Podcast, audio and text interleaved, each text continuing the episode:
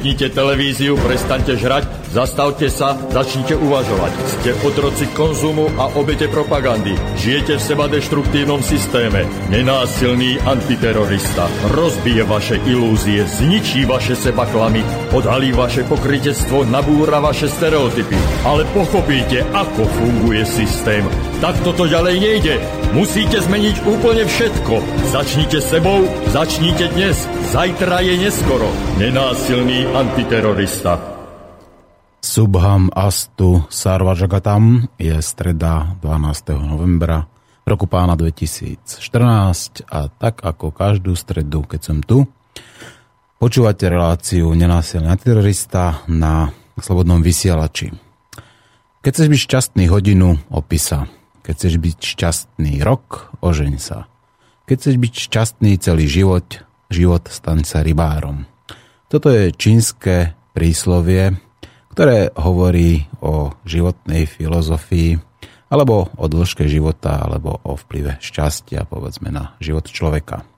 Velikán českého herectva a výborný rybár, teda hlavne muškár, Jan Verich povedal, a hovorí to aj veľmi často kamarát Tuli, čas strávený na rybách sa do života nezapočítava.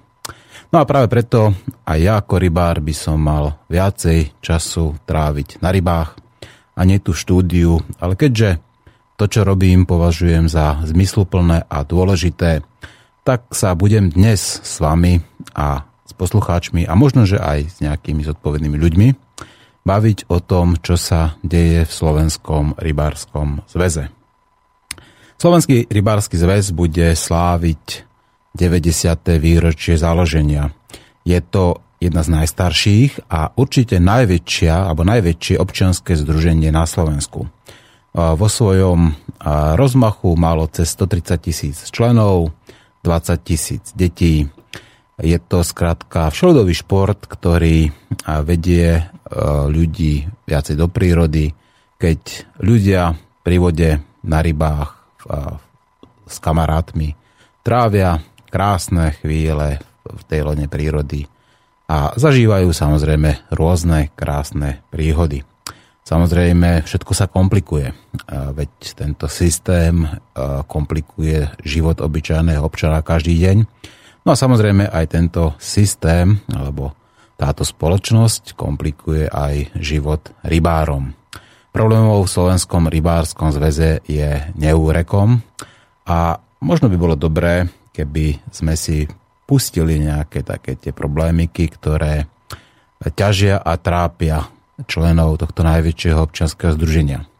Aby som bol úplne presný a aby som vám povedal, ako to prebiehalo, tak asi pred troma týždňami som osobne oslovil pána tajomníka Slovenského rybárskeho zväzu Ferdinanda Baláža a dohodli sme sa na osobnom interviu, že príde k nám do štúdia a budeme sa baviť o tom, o tej súčasnosti a budúcej, budúcnosti Slovenského rybárskeho zväzu. No, a stalo sa to, čo sa som trošku aj očakával, musím priznať.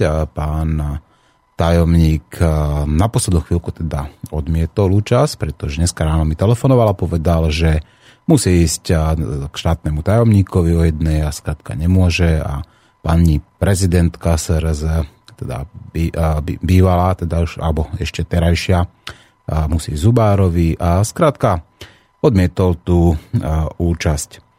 Moja osobná skúsenosť hovorí o tom, že ten, kto nechce byť usvedčený z lži alebo niečo skrýva, tak sa vyhýba diskusiám.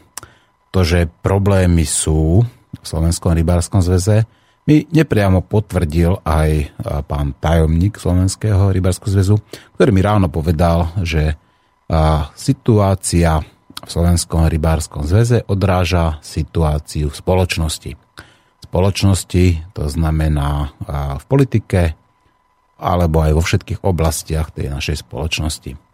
Možno tým naražal na to, že aj v Slovenskom rybárskom zväze prebieha napríklad korupcia, alebo že tam prebiehajú nejaké taká skrytá privatizácia, možno tam prebiehajú ďalšie nekalé veci, No a možno práve preto nechce pán tajomník sa o tomto baviť. Ale na druhej strane musím povedať, že máme budem mať na chvíľ, za chvíľku na linke a, viceprezidenta. Momentík, už to musíme najprv spustiť. Viceprezidenta, pána Petoprstého. Dobrý deň, pán Petoprstý. Áno, Pán Petoprstý, Martin Urminský zo Slobodného vysielača. A chcem sa vás spýtať, my sme sa dneska dohodli teda, že budete hovoriť trošku o tom, čo sa deje v Slovensko-Rybárskom zväze a o tom nadchádzajúcom sneme, kde sa budú voliť nové orgány Slovenského rybárskeho zväzu. Chcel by som sa vás spýtať e, priamo. Môžete hovoriť na túto tému? Hm.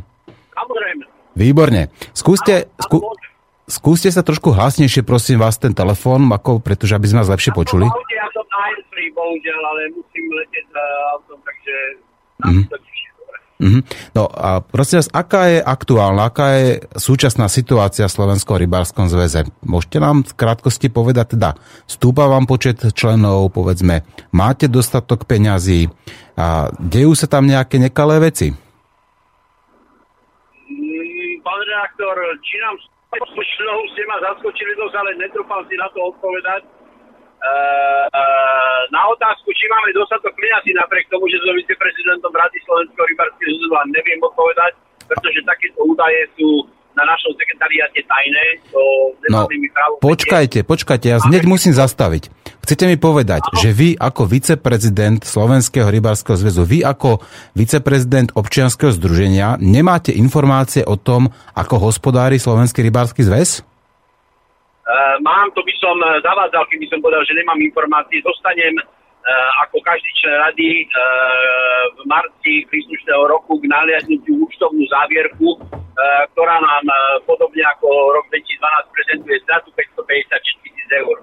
A to je všetko, čo mám právo vedieť. Je. Keď sa ako predseda zarybňovacej komisie pýtam tajomníka, či si chcem pozrieť faktúry zo zarybnenia, aby som si ich porovnal s tým, že za čo nakupujeme z externého prostredia, tak nemám to právo. To je vecou obchodného tajomstva a nemá ma to prečo zaujímať.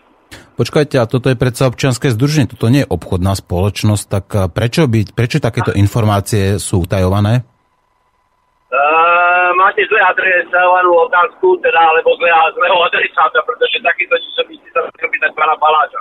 No, ja... pána Baláča je to jeho sekretariát, jeho zväz, to zamestnanci, E, ja nielen, že nemám právo naliadnúť do faktúr, ja vôbec neviem, za čo sú naši zamestnanci zamestnaní napríklad, aj keď som predstaviteľom zamestnávateľa, ja nepoznám ich pracovné náplne, ja neviem posúdiť, či 26 e, pracovníkov sekretariátu rady je dosť, málo, veľa, neviem to posúdiť, pretože nemám mm. informácie. A viete mi povedať aspoň, z čoho tá strata tých 500 tisíc eur, alebo pres, neviem presne, koľko to bolo, vznikla? Aspoň to viete?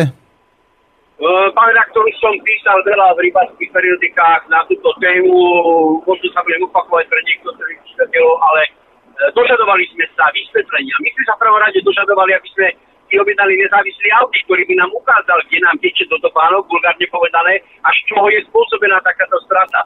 Samozrejme, nezávislý audit bol eh, neschválený radou, pretože by to stálo peniaze a neviem, už nemáme tam tie argumenty. Jednoducho audit neprešiel. Mm-hmm. My sme sa teda dožadovali, aby sme položkovito si rozobrali túto šialenú stratu, ja to prepáčte, neviem inak nazvať ako šialenú stratu, tak sme zistili, že máme e, vykázaných za 130 tisíc eur nespotrebované ceniny, vyradené zo skladu. Mm-hmm. E, čo sú to, čo sú to aké... To znamená, ano? že my sme e, neminuli e, nálepku svetové povolenie v príslušnom roku, uložili sme ju na sklad, ale následne sme ju vyradili za 73 eur, to znamená nominálnej hodnote, čo je e, veľmi, veľmi slušne povedané, zakrytie inak minutých peňazí. To sa inak nazva teda. Aha, No takže takýmto spôsobom sa vyzerá to, že keď ľudia odmietajú audit a keď ľudia utajú informácie, tak to je taký ten prvý a vážny signál, že sa deje niečo nekalé. Môžem sa spýtať, ako dlho je pán Ferdinand Baláš eh, tajomníkom Slovenského rybárskeho zväzu? 25. rok momentálne. Prosím, 25. rok? 22. 22. Aha, ja som vás trošku započul, lebo máte trošku horší signál. No, dobre. A ako to teda vyzerá eh, s tými voľbami? Teraz sa blížia voľby. Kedy bude uh, snem Slovenského rybárskeho zväzu? bude mm, za niečo viac ako dva týždne v sobotu 29. novembra v hoteli Belvy v Tatrách. Mm. snem pre za účasti všetkých mm. organizácií, 122 organizácií vydelegovalo dvoch zástupcov, to znamená, e, je 244 delegátov. Aha. A povedzte mi jednu vec, ako je to možné, že povedzme takýto, takáto organizácia, ktorá robí stratu 500 tisíc eur teraz za posledný rok, si môže dovoliť zorganizovať hotely Belvy s ním Slovenského rybárskeho zväzu? Redaktor, nerad by som vyzeral veľmi smiešne, ale napriek tomu, že som členom komisie na prípravu snehu, ja nemám ani najmenšie fotu, čo bude stať, ale viem, že si ho naši členovia zaplatili, pretože každá organizácia bola povinná odvieť za každého člena mimoriadnú známku hodnoti 1 eura, nemohú známku. Aha, počkajte, to znamená, máme v súčasnosti približne nejakých 120 tisíc eh, členov, áno, na Slovensku, odhadujem to podľa našich informácií.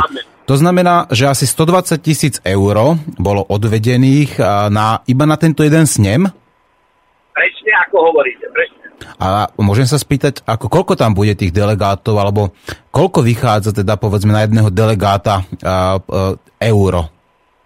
Približne. Delegátov bude, dve, delegátov bude 244, ale koľko euro vychádza na delegáta vám zase nepoviem, pretože snem sme neobjednávali my ako rada, alebo my ako prípravná komisia uh-huh. na prípravu uh, čo sa rovná prezidium rady, ale to uh-huh. robil pán Baláš. Uh-huh. A koľko a bude ja trvať? Teraz keď dovolíte ešte dopoviem jednu myšlienku.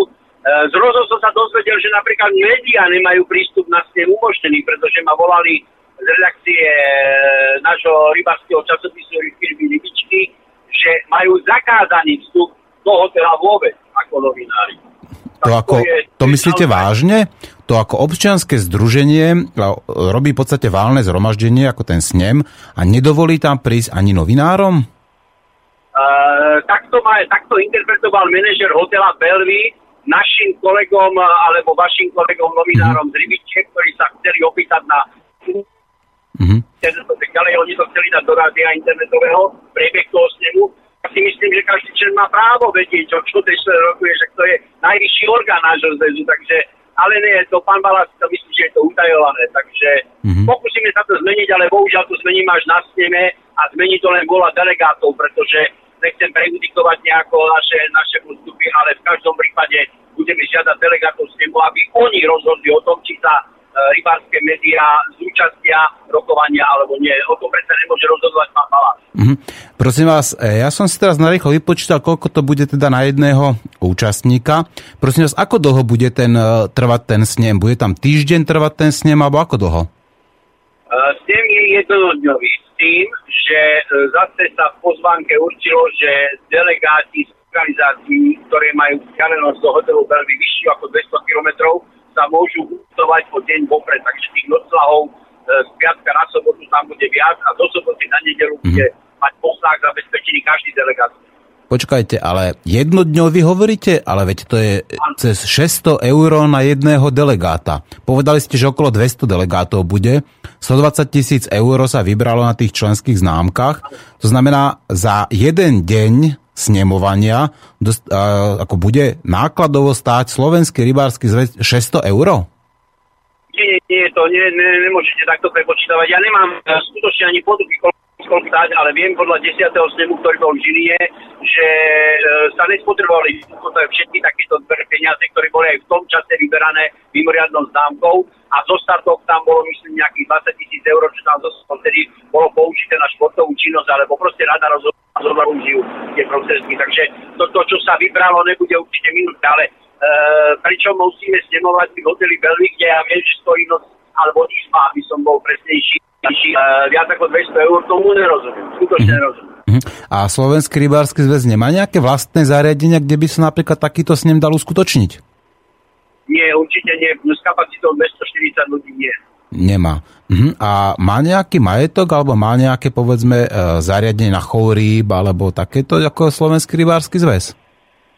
No, Slovenský rybársky zväz má majetok, má značný majetok. E, pre vašu predstavu ten majetok sa dneska pohybuje asi na hranici 7 miliónov eur, ale bol ďaleko vyšší.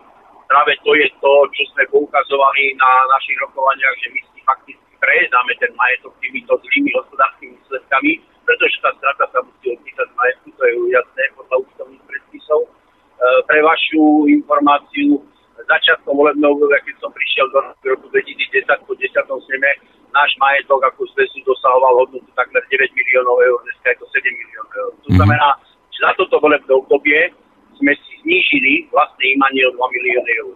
Rada hospodári alebo zväz ako taký hospodári aj na vlastných rybochovných zariadeniach. Máme 14 produkčných výrobných stredisk e, na výrobu násad, e, z toho je 8 e, nížinných, tzv. nížinných, alebo teda stredisk, ktorí zabezpečujú násady kaprového charakteru a 6 druhov. Mm-hmm. No, ja som rybár, ja sa priznám, a som rybár takmer od malička. Ryby sú skrátka môj život, veľmi rád chodím k vode. No ale vidím, že je taký dosť markantný pokles, samozrejme, aj toho zarybňovania.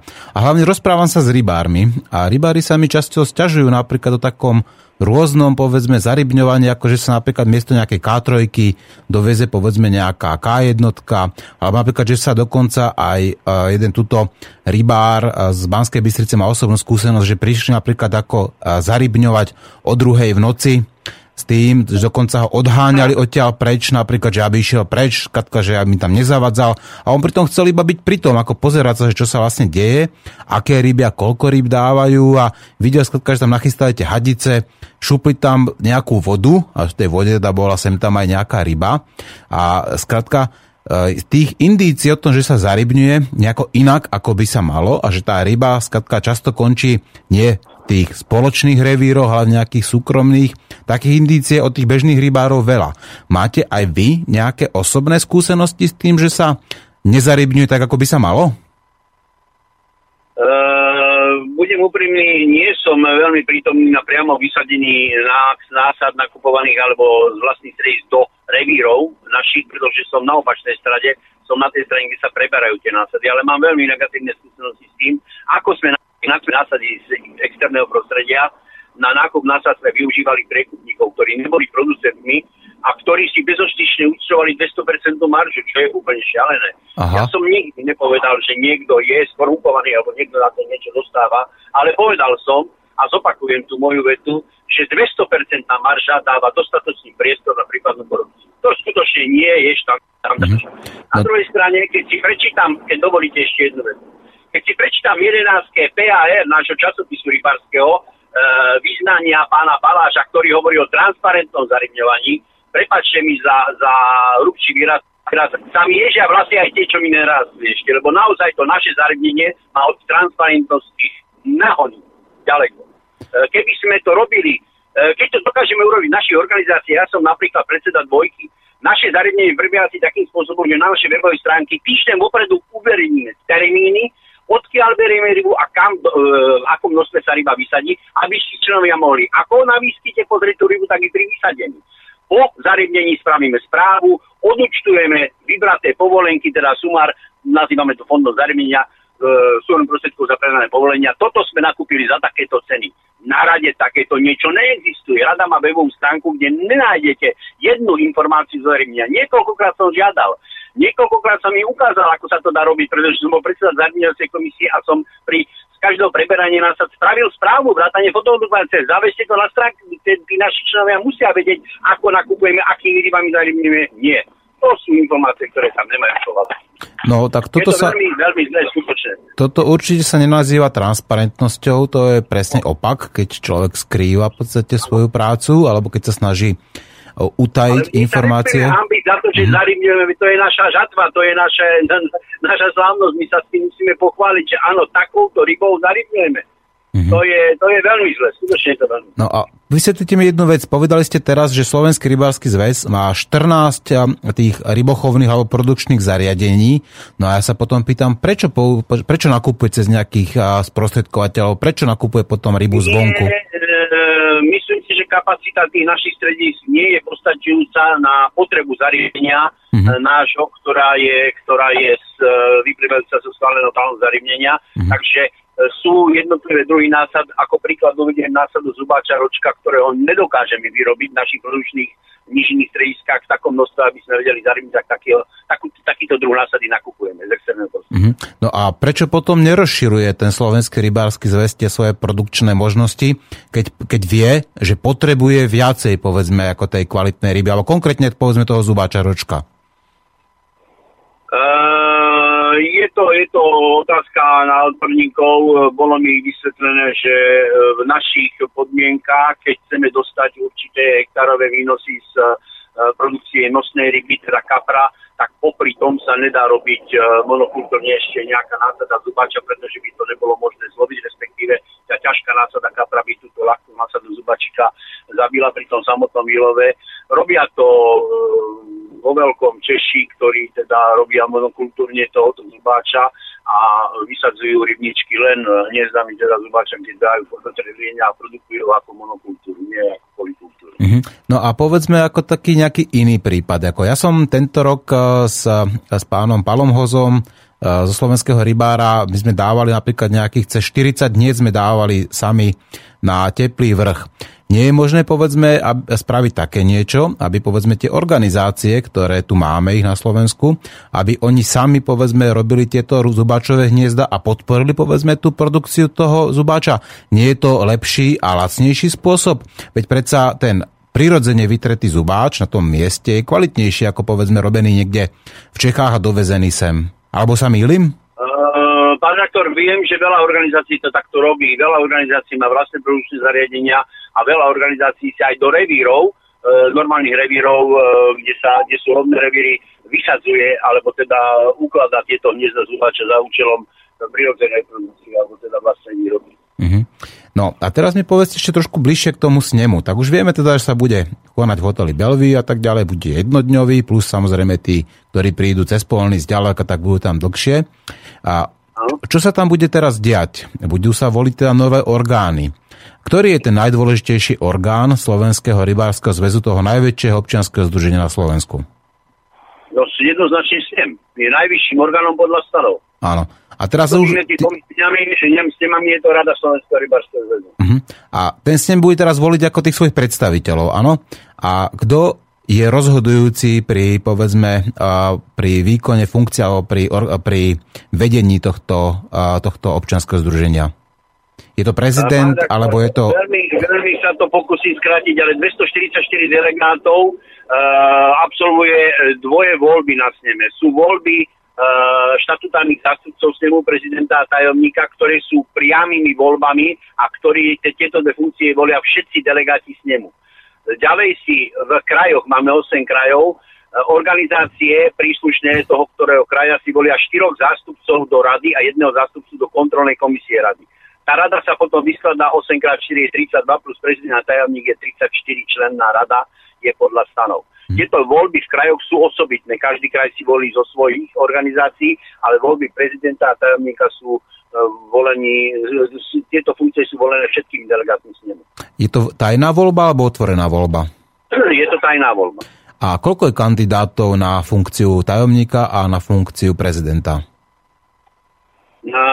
podľa mojich informácií, alebo teda kto sa doteraz prezentoval, máme veľmi, veľmi zle postavené aj samotné tie pravidlá týchto volie, pretože uh, u nás je možné, alebo teda na poslednom rokovaní rady sa doplnil dokonca bod do volebného poriadku snemu, ktorý by mal svaliť a snem, ale tam to bude už neskoro rozporovať, že sa kandidáti na posty volené snemom predkladajú volebnej komisii z nemu až na samotnom rokovaní. To znamená, že e, vulgárne povedané Joško Mrkvička z organizácie Olna, Olna sa môže na sneme prihlásiť a povie, jak chce byť prezidentom. Podľa môjho názoru to nie je správne, pretože tí e, uchádzači o takéto posty by mali prezentovať svoj program, mali by povedať, čo pre ten rybársky zväz chcú robiť a mali by e, sa stretávať s tými delegátmi s nemu z jednotlivých organizácií. U nás je to romené zámer, zámer pretože pán Balas sa Eh, nenechal počuť, či bude kandidovať, dostal na veľa stretnutiach s organizáciami takéto otázky a vždycky odpovedal vyhýbavo. Eh, vieme však, že určite sa uh, bude uchádzať o niektorú z pozícií sneme. Netrúfam si uh, predpovedať, či bude mať takú gora, že by sa znovu uchádzalo pozíciu tajomníka napriek tomu, že bolo na mimoriadnom sneme v roku 2003, kde boli upravované stanami odsúhlasené uznesenie, že pre takéto funkcie sú dve volebné obdobia a dosť ale takéto niečo sa dostalo, našich nedostalo zámerne, takže to zase nepotrebuje osobitný komentár. Predpokladám, že pán tajomník bude kandidovať na pozíciu prezidenta. To znamená, že e, budeme mať troch e, kandidátov na tajomníkov, ktorí sú doteraz známi. Je to inžinier Kohut, ktorý pracoval na Rade Slovenského rybarského zonu pred rokmi ako vedúci výroby. pán inžinier Beleš, ktorého pán Baláš vyhodil minulý rok, bol na vedúci, pozícii vedúceho odboru tečúcich vod na sekretariate rady a pán inžinier Javor je uh, účtovníkom našej organizácii Mestskej Seredi a uh, tá ho znovu delegovala, alebo teraz znovu sa bude ukázať o pozíciu tajomníka. Už to bolo tak na minulom, minulom, minulom 70 kde neprešiel 14 hlasov, kde bol proti kandidátom pána Baláža. Na pozíciu prezidenta sú eh, prezentovaní, alebo to teraz sa prijavili uchádzači predseda Veľkého Krtiša, pán Boroš. Uh, ja som sa uh, pred rokom uh, podvolil návrhu desiatich súčasných členov rady, aby som sa teda uchádzal rovnako o túto pozíciu a pred predpovedí, že teda ďalším kandidátom na prezidenta bude pán Baláš.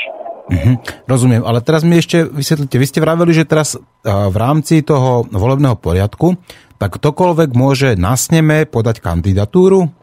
A nemusí ano, pritom ano. mať ani nejaký... Je postavené, že na schéme sa môže prezentovať kandidát, ale môže byť navrhnutý jedným kandidátom, mm-hmm. že e, toto je kandidát na pozícia, pozíciu volenú snemom, teda na tajomníka alebo prezidenta. A nie je tam nejaká podmienka, že by aby predstavil program alebo víziu, že ako si predstavuje budúcnosť Slovenského rybárskeho zväzu?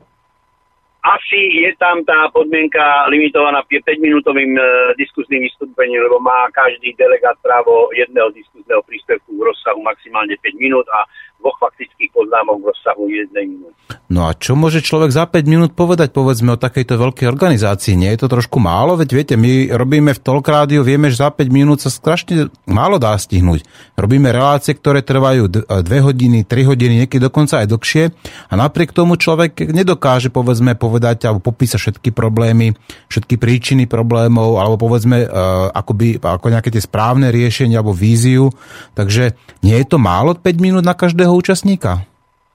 V každom prípade je, ale ten semi bol nekonečný. Keby 244 delegátov chcelo vystupovať neobmedzený e, časový interval, tak ten sem by naozaj neskončil. Ale... No, ja som ja hlboko... A, no. Pán Patoprsty, ja som hlboko presvedčený, že každý nevystúpi, pretože viem, že skratka na takomto sneme vždy vystúpi možno 10-20% ľudí a ostatní väčšinou len sedia a počúvajú.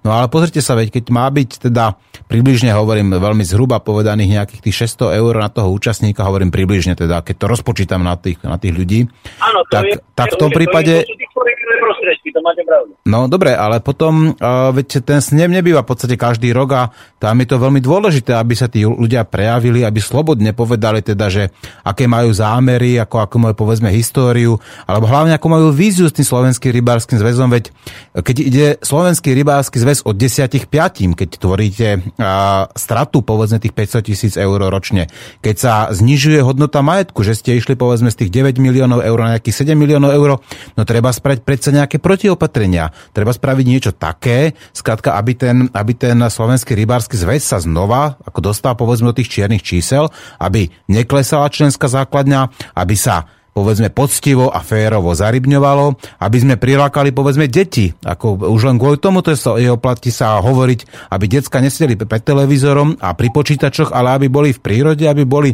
aby sa učili chytať ryby. Nie je toto dôležitejšie povedzme ako, tuto, ako také tie politiky a handrkovačky, ktoré, ktoré v súčasnosti tam predbiehajú?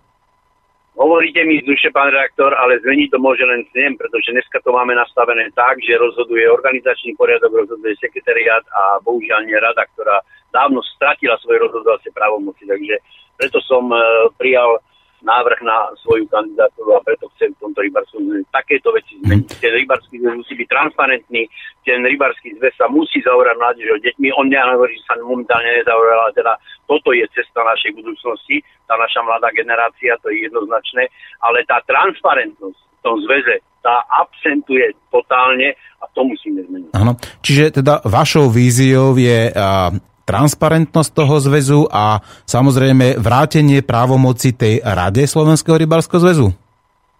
Presne ako hovoríte, pretože keď má rada rozhodovať a má byť najvyšším orgánom medzi dvomi snemami, tak nesmie byť e, rada postavená do úlohy štatistu, že fakticky tá rada sa zíde 4 krát do roka a prerokovala 4 alebo 5 nosných budov programov nejakých 30 odrážok v rôznom, o ktorých delegáti alebo členové rady ani nevedia. Ale servíni hlasujú podľa toho, ako hlasuje pán tajomník. Toto je veľmi, veľmi zlé.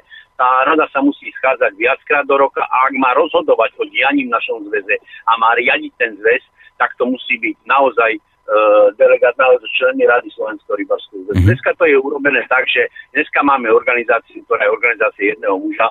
Veľakrát tu padli také, také slova, že pán Bala si de facto ten náš rybarský zväz privatizoval. A skutočne je to tak, pretože rozhoduje on sám o ničom. Mm-hmm. Ja nechcem vynášať nejaké, nejaké e, interné informácie, ale ja som sa včera dozvedel, že na nás nie, nie sú pozvaní ani zastupcovia rezortu nášho, tak to už je úplne absurdum, tak to už nekomentujem, pretože to sa budem ja ako člen Bratského zväzu hambiť, že teda e, náš štátny tajomník alebo minister nášho rezortu nie je pozvaný na takúto udalosť, ako je sneh. No veď hadamo, hadamo pán Bálaš ako pozve osobne, veď dneska išiel o jednej za ním kvôli nejakému výlovu a práve preto sa teda ospravedlnil, že nemôže prísť, lebo včera to ešte nevedel, ale dneska to už skatka sa ráno dozvedel, že musí za štátnym tajomníkom, tak hadamo pozve, veď v podstate my sme organizácia, ktorá vykonáva výkon rybárskeho práva na celom Slovensku a to máme dané od koho? No samozrejme od toho, od, od štátu a to znamená od toho... Od, presne tak. Takže by tam mali byť tí ľudia, ktorí nám to právo dali, túto loviť ryby, ako a prečo teda neboli pozvaní? Ako toto zdôvodnili? Viete nejaké informácie? Znovu opakujem, som člen komisie, ktorá mala na starosti prípravu snemu a nemám o tom žiadnu informáciu a z rozhov som zistil, mne to povedal vedúci oddelenia štátnej vodnej správy a rybárstva, ktorý je našim členom a ktorý teda mi povedal, že mhm. nemajú pozvánku. Ja si že čo sa deje. Hovorím, neviem, ja, ja to nemám ani ako zistiť, pretože o tom rozhoduje pán Baláš. Ale keď hovoríte, že pán Baláš je na rezorte našom, tak teda pevne verím tomu, že išiel ich pozvať osobne, čo by som bol veľmi, veľmi no. rád. Mne to prípada také úplne cestné, že teraz hovorím s viceprezidentom Slovenského rybárskeho zväzu a, a pravdepodobne by som sa dozvedel viacej, keby som volal na sekretariat, teda SRZ, alebo prípadne nejakej sekretárke, ktorá asi má teda viacej informácií ako vy. No a to mi prípada, a to mi prípada presne, ako to bolo... Veľmi trápne, keď vám to ja konštantujem, ale je to tak, pretože pracovníci alebo zamestnanci naši sekretariáty majú zakázané členy rady hovoriť aspoň teda tými nesprávnymi členmi rady, ktorí si dovolili prezentovať opozičné názory na názor pána tajomníka, tak tam e, nám doslova e, povedali, že majú zakázané s nami no, rozprávať. No, toto mi veľmi silno pripomína také tie, zasa o, skúsenosti, ktoré som videl ako v médiách napríklad. Takýto sekretariat mal kedysi premiér Mečiar a tam ten sekretariat mu odovládala taká nejaká železná pani, sa volala vtedy Anna Naďová, ktorá v podstate to tam riadila a to niečo podobné bolo aj v Čechách že tam zase tá ďalšia sekretárka, alebo tá asistentka, či ako to nazvem, toho pána sa tiež mu to tam riadila. No a vždycky z toho potom vznikli ako nejaké obrovské problémy. Zistilo sa, že tam je obrovská korupcia, že tam skratka sa zase niečo skrýva, utajuje. Nie je toto presne ten signál, že sa deje niečo nekalé vo vedení Slovenského rybárskeho zväzu? Uh, pán reaktor, ja sa toho začínam čím ďalej tým viacej báť a použili ste veľmi, veľmi dobré príklady ja sa obávam toho, že v prípade, že by sme tým snemom prešli a teda naozaj tam príde k tejto zmene, čo nás vlastne na tom sekretariate čaká. Mm-hmm. To, že tam nebudú peniaze, počítam už dnes, pretože tie, tie účty sú naozaj vybité a mám e, informácie z nášho prostredia, že teda tam sú problémy e, momentálne so samotnými výplatami. Mm-hmm. Ale čo z toho, keď ja ani neviem, koľko my potrebujeme na mesačne na výplaty, pretože tú informáciu nemám prečo mať, lebo to je informácia, ktorá je osobného charakteru a tam je zákon na ochranu osobných údajov a mňa to nemá čo zaujímať. Ale keď poviem, ja som predstaviteľ zamestnávateľa, ja som člen Rady Slovenského rybarského zväzu, ktorá by mala o tom vedieť a mala o tom rozhodovať. Nie máme organizačný poriadok a vedúci sekretariatu je tajomník a tajomník o tom rozhoduje. No. Tak bohužiaľ to. Toto Viete čo? Ja vám to poviem takto. Tuto vidím na internete, som si dal Slovenský rybársky zväz Košice, kde sú dokonca nejaké videá, ktoré sa týkajú napríklad pána bývalého zamestnanca Norberta Krokera. Počuli ste nie, alebo nie videá, teda nahrávky. Počuli ste niekedy o tomto zamestnancovi, ale počuli ste tie jeho vyjadrenia, ktoré sú nahraté a ktoré sú uverené na tejto webovej stránke? Všetky som čítal, počul som, ja som s pánom Krokerom niekoľkokrát rozprával, pán Kroker bol, bol e, s ním rozviazaný pracovný pomer, aby som to nenazýval e, nejakými expresívnymi výrazmi. z akých príčin neviem, som člen rady, ale bolo nám oznámené, že s pánom Krokerom sme rozjazali pracovný pomer. Následne sme sa dozvedeli, že pán Kroker žaloval neplatnosť rozjazania tohoto pracovného pomeru. Ani neviem z akých dôvodov, ale teda viem to z jeho strany takých dôvodov. Neviem, v akom stave sú súdne pojednávania, ktoré prebehli alebo ktoré neprebehli, ale budeme o to informovaní. Viem, že bol teraz pred krátkým časom, myslím pred týždňom, e, nejaké sedenie alebo nejaké súdne pojednávanie, kde bol vypovedať pán Bereš, ktorý bol v tom čase ešte zamestnancom sekretariátu rady, ale bližšie o tom neviem. Mm-hmm. No a na tej istej stránke som sa napríklad dozvedel, že inžinier Ferdinand Baláš, tam je to verejne známe, čo sú otvorené zdroje, dostáva 3225 eur mesačne. A však to je plat takmer na úrovni poslanca parlamentu, teda keď by som ešte počítal, že ešte nejaký ten benzín pravdepodobne a neviem, čo ešte všetko v tom asi bude. A je tak bohatý ten slovenský rybársky zväz, že môže povedzme tajomníkovi, teda svojmu tajomníkovi dávať takýto kráľovský plat? Ja som e, videl tie zároky, ktoré boli na tej košickej stránke publikované. Nepoznám zdroj, odkiaľ to je, ale predpokladal som, že ten zdroj je dobrý, keď je, sú tam uverejnené zároky na dve desatinné miesta ale e, práve preto sme povedali, že poďme to skontrolovať. Naša kontrolná komisia sa prvýkrát dostala ku kontrole mzdových listov v tomto roku, aby teda došlo k zachovaniu teda ochrany osobných údajov, tak nemenovala konkrétne, ale povedala osoba A, osoba B, osoba C a tie ich zistenia sa približovali k týmto číslam, ktoré boli vyvorené na košickej stránke. Pýtam sa, či to je normálne, presne ako ste porovnali, toto sú platy rezortov, e, teda, ale teda štatutárov rezortov, alebo teda štátnych tajomníkov ministrov na rezortoch v Bratislave, kde to je od občianského združenia v Žiline. To je úplne, úplne zlé. No, Naozaj. Ja si osobne myslím... Všade prezentuje, keď sme sa opýtali, koľko zarábaš, pán tajomník, 2000 eur, lebo to mi schválila rada. Ale on nikdy nepovie pravdu, samozrejme. On bezostyšne klame na tej rade, to niekoľkokrát mu dokázali. A verím aj tomu, že aj tieto zároky, ktoré sú tam publikované v takej stránke, nemajú ďaleko od pravdy. A respektíve sa bojím toho, že to zistíme. Mm-hmm. Ja viem dnes, že som sa dostal tiež náhodou informácií, že pán Baláš si účelovo upravil kolektívnu zmluvu a dneska máme kolektívnu zmluvu, ktorá je uzavretá v súlade s zákonom o kolektívnom vyjednávaní s odborovou organizáciou, postavená tak, že pri odchode zamestnanec, ktorý pracoval na sekretáte viac ako 20 rokov, dostane 7-mesačné odstupné. Mm-hmm. To, sú 7, to je 7 priemerných platov. To je v jeho prípade viac ako 20 tisíc eur. Povedzte mi, či to je normálne. No. Ale takýto zlatý padák, pretože to sa inak nazvať nedá, mu neviem eh, od neho vymáhať, alebo tomu môžem bohužiaľ len vyplatiť, keby som tým s prešiel, pretože to je vec, ktorá je uzatvorená eh, v rámci všetkých pravidel hry. Uh-huh. A vy tam máte ešte... Je nenormálne a nemorálne, to, to uh-huh. o mhm. tom nebudem rozprávať. A my tam teda, hovorím my, pretože ja som tiež rybár, my tam máme ešte odborovú organizáciu a v tomto občanskom združení? Áno, na sekretariate rady pôsobí odborová organizácia, bol tam predseda bývalý zamestnanec sekretariatu pán Bereš, ktorý s takýmito praktikami nesúhlasil. Samozrejme, pán Bala sa zbavil a dnes je predseda odborovej organizácie pán inžinier Makara, vedúci strediska e, nášho výrobného. No, v každom prípade toto nemá nič spoločné s transparentnosťou, keď, e, keď tajomník občianského združenia pred svojimi členmi Áno, členmi občanského združenia skrýva a príjmy svoje vlastné a skrýva sa samozrejme aj výsledky zlého hospodárenia. Ja si osobne myslím, že tá transparentnosť pravdepodobne sú nejaká prázdna fráza. Je to len skrátka nejaký, ako to povedať, je to skrátka taká tá manipulácia, že človek na jednej strane hovorí, že on je transparentný a všetko otvorí, na druhej strane skrýva, čo môže je to presne tak. To transparentnosť, slovo transparentnosť, keď počujem z úst pána Baláža, tak skutočne mám veľmi, veľmi zlé pocity a opak je pravdou. Mm-hmm. Zahmlievanie, zatajované skutočnosti, mm-hmm. verejne klamanie členov rady, to sú jeho, to sú jeho domény. No v tom prípade ten môj predpoklad, ktorý som uh, mal, to znamená na začiatku relácie som povedal, že som sa dohodol pred tromi týždňami s pánom Balážom, že príde sem a bude tu vystupovať, že dostane priestor, aby povedal o súčasnosti a o budúcnosti Slovenského rybárskeho zväzu. Tak môj predpoklad, že uh, pravdepodobne nepríde, bol správny a že tá moja osobná skúsenosť, že ten, kto nechce byť usvedčený zo lži, alebo kto sa skrátka, uh, kto nechce byť transparentný, tak sa vyhýba tej diskusii. No a toto je asi ten skutočný dôvod, prečo pán Baláš na poslednú chvíľku dneska odmietol sem prísť.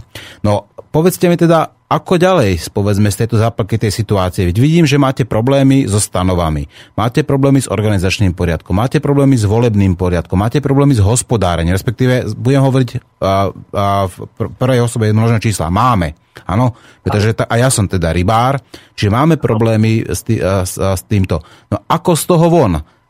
Môžu tie voľby niečo zmeniť?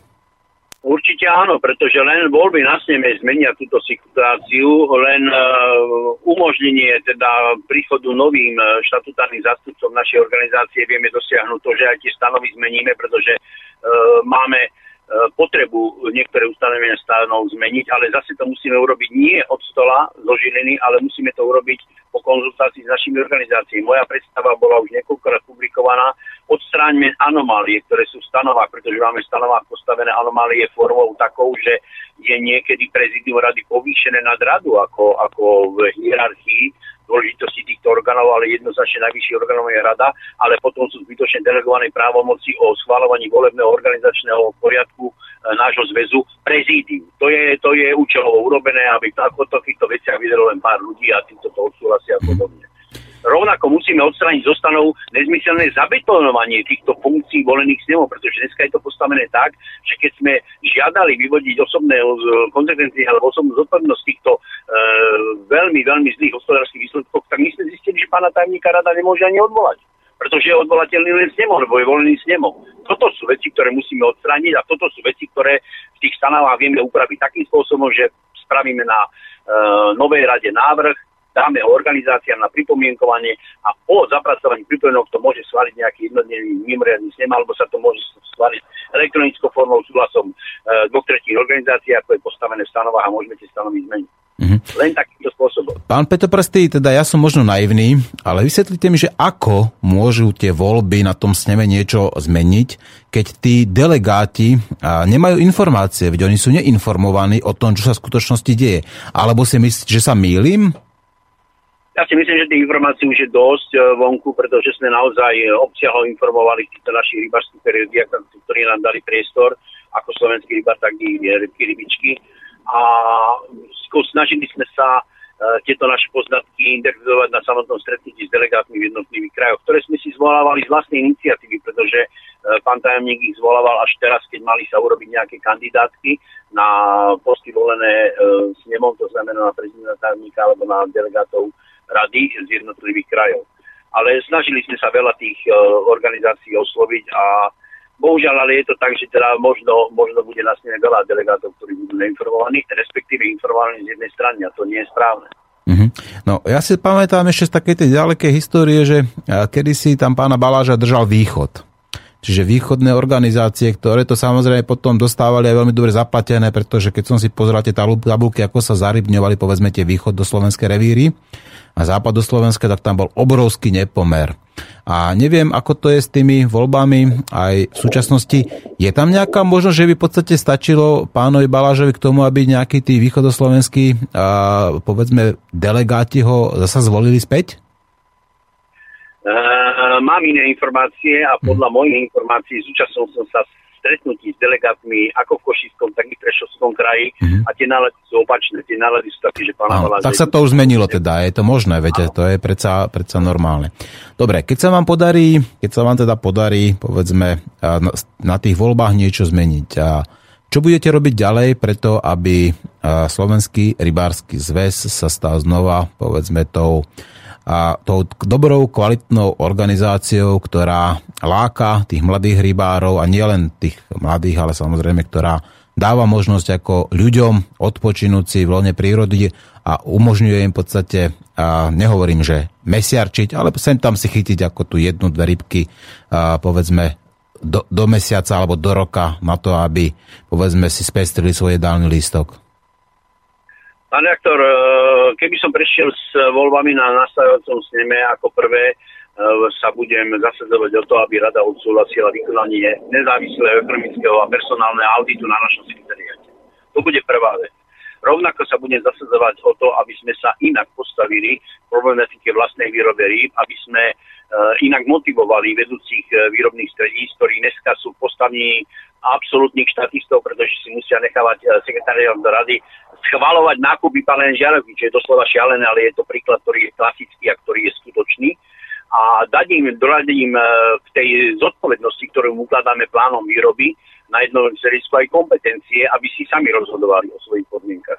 Nebudem zachádzať do podrobností, keď uh, poviem len taký príklad, že totálne šialené, aby sekretár Izrady centrálne nakupoval krmiva v strediskách, ktoré sú v obilninových uh, regiónoch Slovenska pri Dunajskej strede a ktorí si to vedia tých strediskách ďaleko efektívnejšie zabezpečiť sami. Budem sa zasadzovať o to, aby sme svojou vlastnou výrobou sa pričinili o to, aby boli revíry bohatšie zarinené, ale aj tom prípade, že budeme musieť nakupovať násady, tak jednoznačne budeme nakupovať do producentov za úplne iné ceny, ako sú dnes a nie využívanie služieb prekupníkov, ktorí si účtujú bezostičnú 100% maržu. To je veľmi, veľmi zlá cesta. Mm-hmm. Chcem sa spýtať, ako to plánujete s revírmi chyť a pusť, alebo povedzme s tými prirodzenými neresiskami, ktoré ešte existujú tuto na našich vodných tokoch? Revír chyťa púd bude otázka zákona, ktorý tiež chceme otvoriť a z ktorého tiež Balas si spravil politickú agendu, pretože e, naše snahy o spracovanie pripomienok organizácií a urobenie si nejaké samotnej, samotného návrhu novely, aby sme vedeli e, efektívne vystupovať e, v prípade menovania nejakej expertnej komisii, ktorá by mala z úrovne ministerstva nášho robiť nejakú novú zákon, aby sme to len urobili, tak pán Balas to robí politickú agendu, že ideme rozbíjať zväz vnútra, pretože prídeme o revíri a podobne. Dneska vieme, že máme veľa ustalených zákonov, ktoré sú prežité, prežité dobou, prežité rozvojom technológií. Zákon napríklad nepojednáva, vôbec nepozná termín, ten termín technicus vyvážacia lodička, máme s tým problémy na revíroch, či sa to môže použiť na revíri, ktoré je do 10 alebo na 10 a podobne. Chceme to zmeniť, ale chceme to zmeniť takým spôsobom zase, ako sa nám podarilo, ale teda až v závere tohoto funkčného obdobia, že sme si presadili na rade ustanovenej komisie na prípravu novely zákona a vyhlášky. Komisia sa dvakrát stretla v letných mesiacoch a už len tie prvotné e, sumarizačné pripomienky, ktoré sme spracovali, mali pozitívny ohľad v našich organizáciách. Ale pán Baláš toto sabotuje, pani prezidentka toto sabotuje. Neviem za akým účelom, alebo neviem prečo, ale skutočne z toho spravili agendu takú, že má to prsty rozbíjať Slovenského rybárskeho zväzu znútra, čo je úplne šialené. Uh-huh. A aký máte uh, svoj postoj alebo názor na vodné elektrárne, ktoré začínajú byť teraz práve napríklad na Hrone veľmi aktuálne, kde sa plánuje zasa stavba týchto malých vodných elektrární?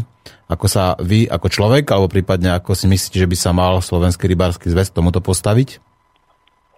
Uh, schváľovanie malých vodných elektrární máme na rovnakom rezorte, ako sme my priradení a na uh, projekty uh, posu- a na posudzovanie projektov sme mali odborníka na zväze, ktorého pán Baláš vyhodil, to bol pán Inžier Bereš, ktorý hodne publikoval o tejto problematike, pretože keď sa majú má výstavba malých vodných elektrární dotknúť, zásadne dotknúť do, do charakteru toho vodného toku, kde zametí migrácii rýb alebo niečím, tak, niečomu takému, tak s tým nemôžeme ako rybári súhlasiť samozrejme.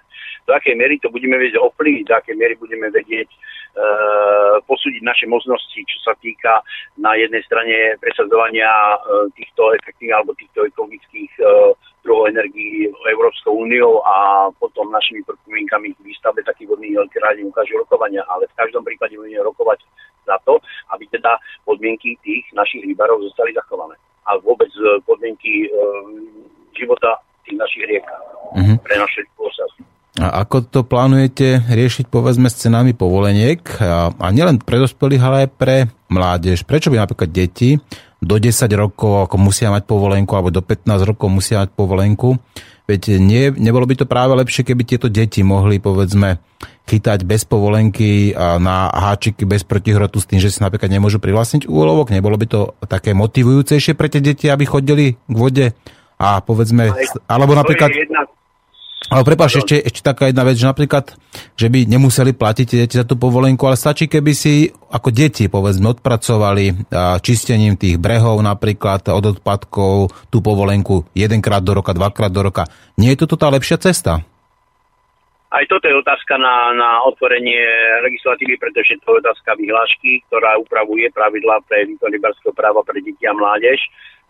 bude našou snahou zachovať tam určitú kompatibilitu medzi napríklad vydávaním ročných lístkov, ktoré vieme, že sú vydávané pre deti do 15 rokov zdarma, tak by sme mohli niečo takéto urobiť aj v tom našom poňatí žite povolenky, ktoré sú dnes do veku 6 rokov zdarma a to dieťa môže chytať na bič a dokonca si môže privlastniť jeden kus úžasnej ryby, tak toto všetko musí upraviť až nový zákon na vyhláška ale je našou snahou, aby sa to mhm. minimálne teda no, stretlo s tým, takto. Uh, predajom štátnych lístkov ako súčasťou nášho povodu. Ale nový zákon to znamená, že to musí prejsť parlamentom. Samozrejme. A, áno, a má Slovenský rybársky zväz nejakých lobbystov, alebo skrátka sú tam nejaké záujmové skupiny, ktoré presadzujú, povedzme, tvorbu a zákonov, dar, ako zákonov v parlamente, ktoré sa týkajú... Neviem, či máme lobbystov ako, ako profesiu takýchto, mm-hmm. takéto tvrdenie si netreba povedať, ale je nás 120 tisíc a mm-hmm. verím, že teda tá sila bude v tom, že vieme osloviť aj svojich poslancov v regiónoch a jednotlivých krajov Slovenska, teda vieme sa zasadiť o to, alebo teda dožiadať o to, aby sme takýto e, rybarský zákon, ktorý by sme si sami E, prostredníctvom nášho rezortu spravili a e, dokázali ho postaviť tak, aby bol pre nás hodný a pre nás dobrý. Vedeli aj obájiť pred zákonodarcami, aby prešiel parlament. Uh-huh. A ako to bude s čerpaním eurofondov, pretože ja musím povedať teda, že to je fakt, pretože toto tvrdí Európska únia. V čerpaní eurofondov vládne v celej Európskej únii korupcia. Slovensko je v súčasnosti na 26. mieste, čo sa týka korupcie v eurofondoch z 28. Je Slovenský rybársky zväz príjimateľom, čerpateľom týchto eurofondov? E, pán aktor je. Ja som predseda zahraniacej komisia, dozviem sa ex post o tom, že sme mali schválenú dotáciu z environmentálneho fondu vo výške niekoľko 100 tisíc eur na, na zachovanie pôvodného stavu ich cenos, ako to nazvali E, naši predstavitelia, ale toto sú veci všetky, ktoré rada nerozhodujú. Toto rozhodoval pán Baláš ano. a ne, sa, nebudem sa k tomu vyjadrovať, lebo som išiel na ten kilát, lebo viem, aké, aké e, podmienky sú nastavené na týchto našich fondoch. Je to, je to mhm. veľmi zlé a je to také, jak ste povedali, jak je to v celej Európskej únii. Mm. Ja dlhodobo... Ne, ne, ale ja dlhodobo e, bojujem za to, aby sme zachovali Lipňa na Slovensku, aby sme ho dokázali zachrániť a vidím, že ten lipeň v podstate vďaka rybárom, kormoránom, vidrám, chémii, skratka, lip, mizne z našich potokov a riek, rovnako ako obstruh potočný. A neuvažujete napríklad, alebo nebolo by dobré urobiť povedzme 5-ročné moratórium na privlastnenie si lipňa? Že by sme skrátka nechali jednu celú generáciu lipňov a prípadne aj dlhšie alebo 6-ročné obdobie, že by sme celú jednu generáciu lipňov nechali vo vode s tým, aby sa prirodzene vytreli, aby prirodzene tá populácia sa a, nejakým spôsobom a, vitali, revitalizovala?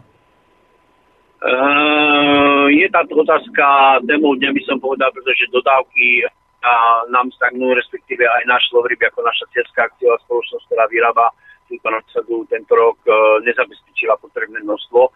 Či to bude efektívne urobiť to moratórium, ako vy navrhujete, že by sa 5 rokov tá, tá násada vyvlastňovala, do akej miery by sme to vedeli uhájiť na tých našich rybňových revírov, neviem, to musíme konzultovať s organizáciami, ktoré, ktoré hospodárujú takéto revíry, ale je to možno jedna z ciest, je, je jednoznačne efektívnejšia cesta bude taká, aby sme tú násadu preferovali, aby sme tú násadu dostali v dostatočnom množstve do tých našich revírov. Ale teda to je podmienené tým, aby sme to dokázali vyrobiť. Mm-hmm. No, a aký je teda váš vzťah, teda prírodzený výter alebo umelý výter? Ja poviem takto. Ja to sa spýtam. Uh, tie podmienky prírodzeného nerestu sú veľmi, veľmi diskutabilné, pretože ja si netrúfam hovoriť o pstruhových uh, charakteroch alebo o uh, tokoch pstruhového charakteru, aká je tam samoreprodukcia, respektíve prírodzená reprodukcia. Ja som sa narodil v Bratislave, žil som celý život v Bratislave a na týchto našich štrkoviskách bratislavských som ako chlapec chytal kapríky, ktoré sa tam úplne normálne neresili. Dneska je to desiatky rokov absolútne tabu. Tam sa nevyneresie okrem bielej ryby, karasa a prípadne nejaké, nejakého dravca. Určite nie kapor. Čo je anomália? Či to je zmenou chemizmu vody, alebo čím to je proste, už sa nám k tomu odborníci vyjadrovali, kyslé dažďa, neviem, aké teórie rozoberali. Jednoznačne potvrdím fakt, že tieto ryby sa nám neneresia sami. Mm-hmm. To našich no, veď... to nazval akváriové chytanie, že my tam to nasadu, nasadíme plnú áno. áno, to presne tak, to je skrátka... O problematiky Lipňovej alebo Struhovej vôbec nechcem ísť, lebo nemám skúsenosti, týmto sa musíme poradiť s tými našimi organizáciami, ktoré obospodarujú takéto toky. Ale je to jedna z ciest, keby sa urobilo takéto moratórium, že teda naozaj by tá generačná ryba zostala v tom toku, tak by mala aspoň čo by sa tam malo vytrieť, keď tam už neviem posúdiť, či by mala podmienky na prirodzenú vec. Mm-hmm. No veď ten kapor sa už teraz 99% hádam robí umelo, to znamená tá hypofizácia, to sa tá, strikajú hormóny priamo do tých kaprov s tým, že v podstate je to, dá sa povedať, taký chirurgický zákrok takmer, takýmto spôsobom ten kapor robí. No aj samozrejme, že ten kapor aj vďaka povedzme tomu svojmu tvaru a tomu šlachteniu, ako a tých, nechcem povedať, že genetickým modifikáciám, ale už sa stá takou rybou, ktorá často už ani nie je schopná sa skutočne ako rozmnožovať. No a ak tomu pridáme, ak tomu pridáme ešte tú chémiu, ktorá bohužiaľ, ako je prítomná v našich tokoch, tak je teda, je teda logické, že tieto ryby sa už nevytierajú. No ale ja som sa skôr pýtal na to, že či si myslíte, že nie je kvalitnejší ten prirodzený výter versus ten umelý výter? Čo myslím tej kvality tej násady? No čo sa týka genofondu, určite ten prirodzený výter sa s umelým porovnať nedá, ale teda ten príšer umelý výter je iná cesta, ako dosiahnuť uh, reprodukciu tých násadov našich revírov, pretože keď viem, že sa mi tam ten kapor prirodzene nevytrie, tak ho tam musím nasadiť. Bohužiaľ. Mm-hmm. No dobre, ale... Sa to robí, vy, ho, vy ste, vy ste mm, vyťahli ten, ten markantný príklad toho, toho absolútneho schemizovania tohoto procesu, že teda používali sa generačné ryby uh, indikujú k tomu, aby teda sa vytreli, respektíve sa vytierajú umelo. Uh, sú aj také polo, polo umelé výtery, že teda sa vysadia do určitých rybníčkov zatrávnených určitých generačných ryb, tých optimálnych počtu, ja neviem, 3 internačky a 7 liečakov a nechá sa to prirodzene vytrieť, aj to ešte stále funguje. Aj takto získavame plôdik kapra a neskôršie z toho sa vyrába násada kapra. Mm. Nie je to všetko robené len tak, že je to urobené uh, rukou rybára v liahni. Mm. Pán Petoprsty, nie je kapor v súčasnosti nejakým rybárským bohom? Veď ten kapor v podstate ako keby to bola jediná ryba, o ktorej keď sa hovorí o rybách, tak stále iba kapor, kapor, kapor, násadza sa kapor a tak ďalej, kupuje sa kapor. No a keby teda to bolo možné a povedal by som nejaké racionálne, tak by sa snažili ako tých kaprov dávať aj do tých pstruhových potokov. Veď ale my tu máme predsa aj iné druhy rýb. Nebolo by dobré, povedzme, aby sa ten slovenský rybársky zväz trošku začal spamätávať využívať a začal robiť povedzme ako niečo pre uchovanie tej biodiverzity, aby sa tu povedzme začal znova vyskytovať ten pôvodný sazan, to znamená ten kapor, ktorý je teraz zákonom chránený, alebo aby sa sústredil povedzme aj na iné druhý rýb a nebol ten kapor, kapor skutočne tým bohom preferovaným, ako kupovaným a ceneným? Nie je toto trošku zlé stereotypné myslenie? pán rektor, neviem, ten kapor je bohužiaľ dominantnou rybou. Či je to bohom, to neviem si nedofám povedať, ale teda je to dominantná ryba, pretože to je takmer 80% násady, násada kapra. Hmm. Snažíme sa o zachovanie druhovej skladby zarybnenia, samozrejme v podmienkach tých ktorých revírov, ktoré máme povinnosť zarybňovať v súlade s zarybňovacími plánmi a snažíme sa na našich strediskách vyrábať aj reofilné druhy rýb, to znamená poddominné druhy, ktoré efektivita je diskutabilná. Tieto strediska nikdy nebudú v nejakom veľkom zisku, ktoré vyrábajú ročné alebo dvoročné štádia mreny severnej podustvy, nosála alebo takýchto druhov rýb, ale chceme, a vyrába slovenský rybársky výzor zarybne takýmito násadami. Rovnako aj tie naše organizácie, ja som napríklad v Bratislave teraz v našej organizácii si nechal výborom odsúhlasiť do plánu zarybnenia generačné E, stádo pleskača vysokého, ktorý sme okúpili po Želiciach, kde bola priemerná kusová hmotnosť kilo 66. To znamená, že sa pokúšame e, vysadením takejto ryby do našich revírov získať tú samú reprodukciu, alebo teda získať e, skúsenosti s tým, či by sa ten pleskač v našich podmienkach nevytrel. Mm-hmm. A nahrádzame fakticky touto násadou násadu kapra, ktorá je tá dominantná. No tak to museli poriadne lopaty. Má, môže mať jednu prosbu. Nech sa páči. Minútu, môžete ma za minútu zavolať, potrebujem e, sa porozprávať s návštevou, ktorá sa došla. Samozrejme, ja vám, dám aj, ja vám dám aj 10 minút, samozrejme. My si zahráme nejakú pesničku a ja sa vám asi 10 minút za ozvem, dobre? Prepačte, ďakujem. Je to v poriadku, takže zatiaľ do počutia. No, počúvate Slobodný vysielač, počúvate reláciu a nenásilný antiterorista. Bavíme sa dneska o Slovenskom rybárskom zväze, pretože sa blíži snem Keďže nám odmietol prísť pán tajomník a dokonca aj pani prezidentka Slovenského rybárskeho zväzu, ktorá mala iné povinnosti, tak hovoríme s pánom Petrom Petoprstým, s viceprezidentom Slovenského rybárskeho zväzu. No a spolutovaním zistujeme, že tam je veľa netransparentnosti, veľa zavádzania, manipulácie, prešlapov a že Slovenský rybársky zväz ide od desiatich k piatim. No, žijeme v upadajúcej spoločnosti, takže upadá tu všetko. Aj Slovenský rybársky zväz. No a zahráme si nejakú peknú pesničku a bude to, aká pesnička, tuto som niečo videl, rybka brontosauri. To je krátke, samba v kapkách dešte. Dáme samba v kapkách dešte a Burma Jones, takže Počúvajte aj ďalej Slobodný vysielač. A pevne verím, Genial utredning.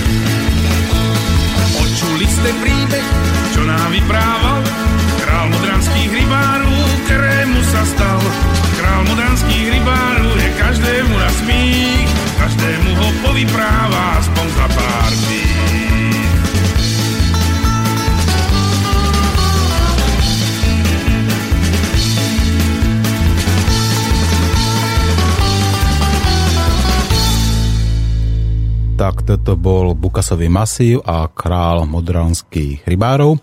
No a o tom, čo sa deje v Slovenskom rybárskom zväze, sa môžete dozvieť zasa z otvorených zdrojov, z jednej nahrávky, ktorú vám pustím. Trvá pár minút a skrátka vypočujte si názory alebo nejaké také svedectvo ľudí, ktorí práve v tomto ústredí Slovenského rybárskeho zväzu robili. A jedná sa o výpoveď ex-zamestnanca Norberta Krokera, ktorý hovorí teda svoju osobnú skúsenosť. Takže počúvajte. Tak dúfam, že to pôjde.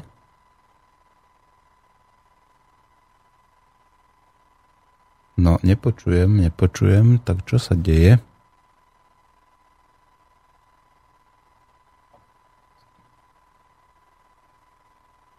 No nejde mi to. Tak to budeme musieť skúsiť pustiť nejako inak. Prečo mi to nejde? No, tak v tom prípade to necháme tak, keďže to nejde. Zavesím toto svedectvo na stránku nenásilného antiteroristu, tam si budete môcť vypočuť teda to svedectvo a pokúsime sa spojiť s pánom Petrom Petopastým, ktorý je viceprezidentom Slovenského rybárskeho zväzu a ktorý nám porozpráva teda o, o svojich skúsenostiach a o svojich víziách a o tom, čo by sa malo diať v Slovenskom rybárskom zväze na voľbách a hlavne po voľbách. Takže už nám to zvoní.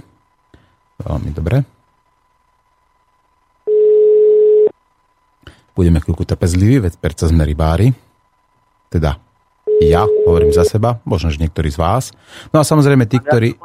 Dobrý deň, a dobrý deň, pán Peťo Prsty. Martin Urminský, znova Slobodný vysielač. Ja by som chcel iba povedať našim poslucháčom, že otázky, ktoré majú na Slobodný vysielač alebo aj na vás, tak môžu poslať na notoricky známy e-mail studiozavinačslobodnyvysielač.sk alebo môžu na, zatelefonovať alebo zavolať na Skype, ktorý je momentálne dostupný, pretože telefon dostupný nie je.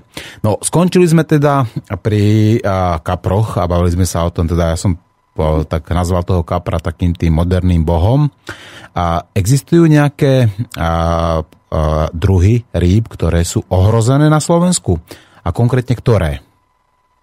Ohrozené v akom zmysle myslíte? No, myslím, že patria povedzme na tú červenú knihu ohrozených druhov, alebo postupne vymierajú, alebo dokonca sú a, nejaké druhy, ktoré už vyhynuli na Slovensku? Tak určite áno, tak v tých ohrozených máme, máme ryby, ktoré sú zo zákona celoročne chránené a to sú fakticky ohrozené druhy ryb, ktorých výskyt je minimálny v tých našich revíroch alebo tých teda vodách Slovenska, ale to sú, to sú skôr otázky na, na odborníkov, biologov, pretože ja vám e, neviem zodpovedne povedať, mm. že ktoré druhy rýb sú dneska, dneska v štádiu A taká ma napadla myšlienka teda, že keď e, povedzme sa sústredujeme na toho kapra, 80% povedzme toho zarybňovania je venované kaprovi, Nebolo by rozumnejšie spraviť reintrodukciu tých pôvodných druhov, povedzme tá šabla krivočiara napríklad, alebo kolok napríklad, alebo mihuľa. Nebolo by práve kvôli ano, zachovaniu... To sú, to sú predomilné e, druhy rýb, takže to sa môže, môže e, aplikovať len vo vodných tokoch, ale v týchto našich revíroch prevažujú uzavreté vodné toky, alebo teda ostatné vodné plochy, ako to definujú zákon, a to sú štrkový vodné nádrže a tam nie sú podmienky na, na život takýchto druhov rýb. Mm-hmm. No dobre. No dobre, tak to, to my samozrejme, že nebudeme dávať toho kolka, povedzme, tú mihuľu do nejakého jazera, no. ale tá patrí do potoka. No povedzme, tak šabla nemôže byť jazer, to je, to je úplne jasné. Áno, áno, tak ale predsa tie vody, tie prírodné a prírodzené vody sú skôr prúdivé, teda na Slovensku. Áno. Takže nie je lepšie sa venovať práve týmto, týmto revírom viacej? Nezaslúžia si väčšiu starostlivosť?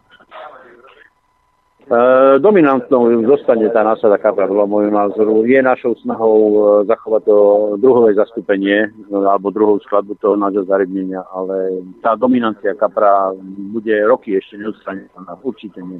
Mm-hmm. Ja, som sa, ja som sa nedávno, asi pred dvoma mesiacmi bavil, alebo pred mesiacom a pol s jedným ornitológom, ktorý sa zaoberá práve tými chránenými ako vtáčimi druhmi. Bavili sme sa o kormoránoch, ktorý je taký notoricky známy v podstate problém, povedzme tohoto chránenie tohto vtáka. Ako chce, ako chce, aká je vaša vízia postupovať v prípade tohto rybožravého vtáka? Tak rybožravé predátory e, máme dneska postavené zákony, takže mám dokonca urobené výnimky na našich e, produkčných strediskách, že vieme tieto ryba, rybožravé predátory, ako čierny, kormorán čierny, plašiť, alebo dokonca aj povolení na vojnejších prípadoch odstrel týchto mm. predazorov, ktorí teda nám spôsobujú značne škody na rybách.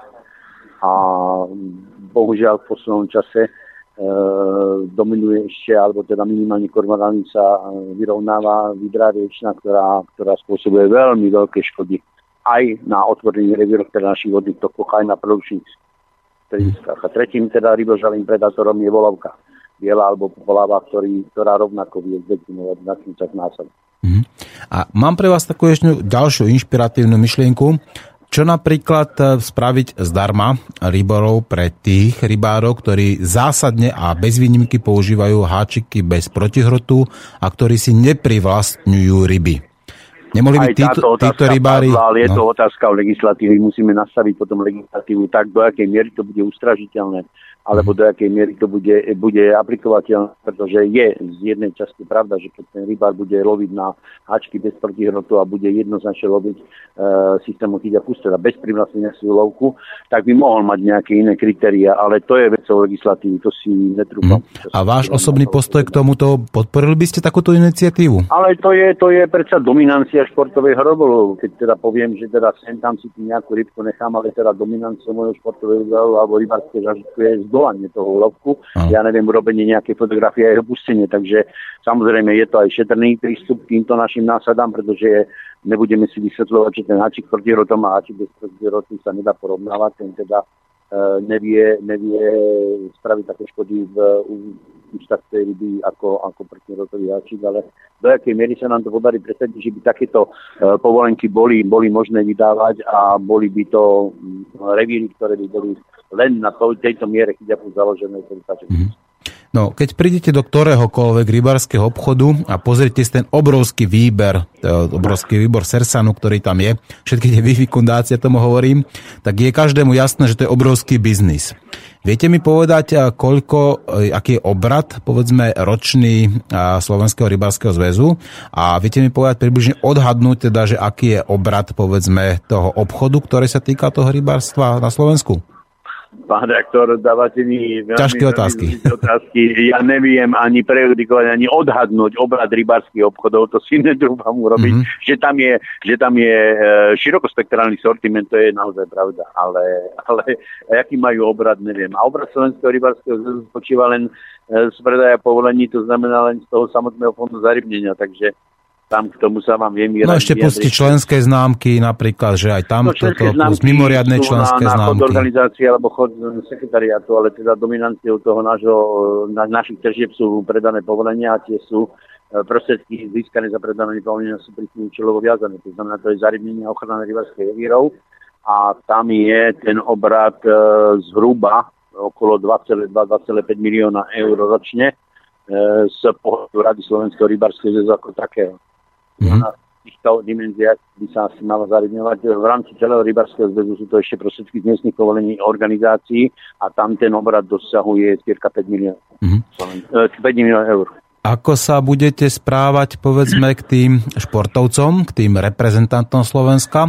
Ja by som chcel hneď teraz spomenúť a pozdraviť samozrejme tých našu výbornú partiu, ktorá sa vytvorila a medzi vláčkarmi ako Juraj Mrázik, Jaro Sámela, Martin Forbák a títo chalani, ktorí dokázali veľmi pekne a úspešne reprezentovať Slovenskú republiku na majstrovstve sveta v prívači v zahraničí a ktorí získali tie najcennejšie medaile. Budete podporovať týchto do budúcnosti? Určite áno, že ten športový odbor je je dotovaný z časti radov, teda je, musí si získavať prostriedky aj formou sponzorských príspevkov, pretože rada ho neviem financovať k úplným potrebám, ale informácia o športovej činnosti odznieva na každom zasadení rady, takže nie je, nie je prečo e, fungujúcu časť a časť, ktorá prezentuje náš zväz na monok nejako rušiť alebo teda nejako eliminovať. Uh-huh. A teraz takú osobnú otázku vám dám, prosím vás. A čomu sa venujete? Čo chytáte najradšej? ja? Uh-huh. Také, čo u nás nežije. to je čo, prosím? Merlin, plachetník. Aha, takže vy ste taký ten big game teda, áno, čiže morský big rybolov. Fishing, that's right, yeah. Aha, tak to, to je luxusný rybolov. No a dobré, ale tu na Slovensku to nechytíte. Tak na Slovensku chodíte ne, ne, toto iba po schodzách a nechodíte na ryby?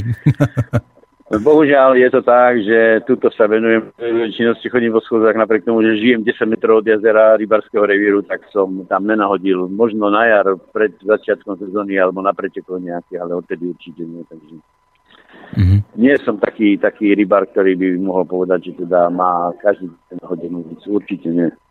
No a ako to bude, povedzme, s obmedzením a tej, tej, tých mesiarov, ktorí vyslovene chodia na ryby za účelom zabezpečenia mesa, teda alebo na predaj ryby, ktorí majú pravidelne ako napísané, povedzme, to maximálne množstvo ulovených rýb. Akým spôsobom chcete, povedzme, tie vody a, a chrániť pred tou chamtivosťou a sebeckosťou rybárov? tak sú aj mm, naši rybári takí, ako spomínate, tí mesiari, alebo teda tí, ktorí sú náročnejší na ponechanie si väčšieho množstva lovkov. Jednak je to nastavené zákonom a teda budeme sa snažiť, aby aj, aj tie limity, ktoré dnes nám umožňuje vyhláška, Eh, ponechania si dvoch kusov tzv. hospodárskych cenných druhov ryba, alebo teda 7, kusov, 7 kg denného úlovku, aj tie by sme mohli trošku eliminovať alebo trošku znižiť. Naša predstava bola to znižiť na 5 kg, povedzme, a postaviť tamto slovíčko alebo na A.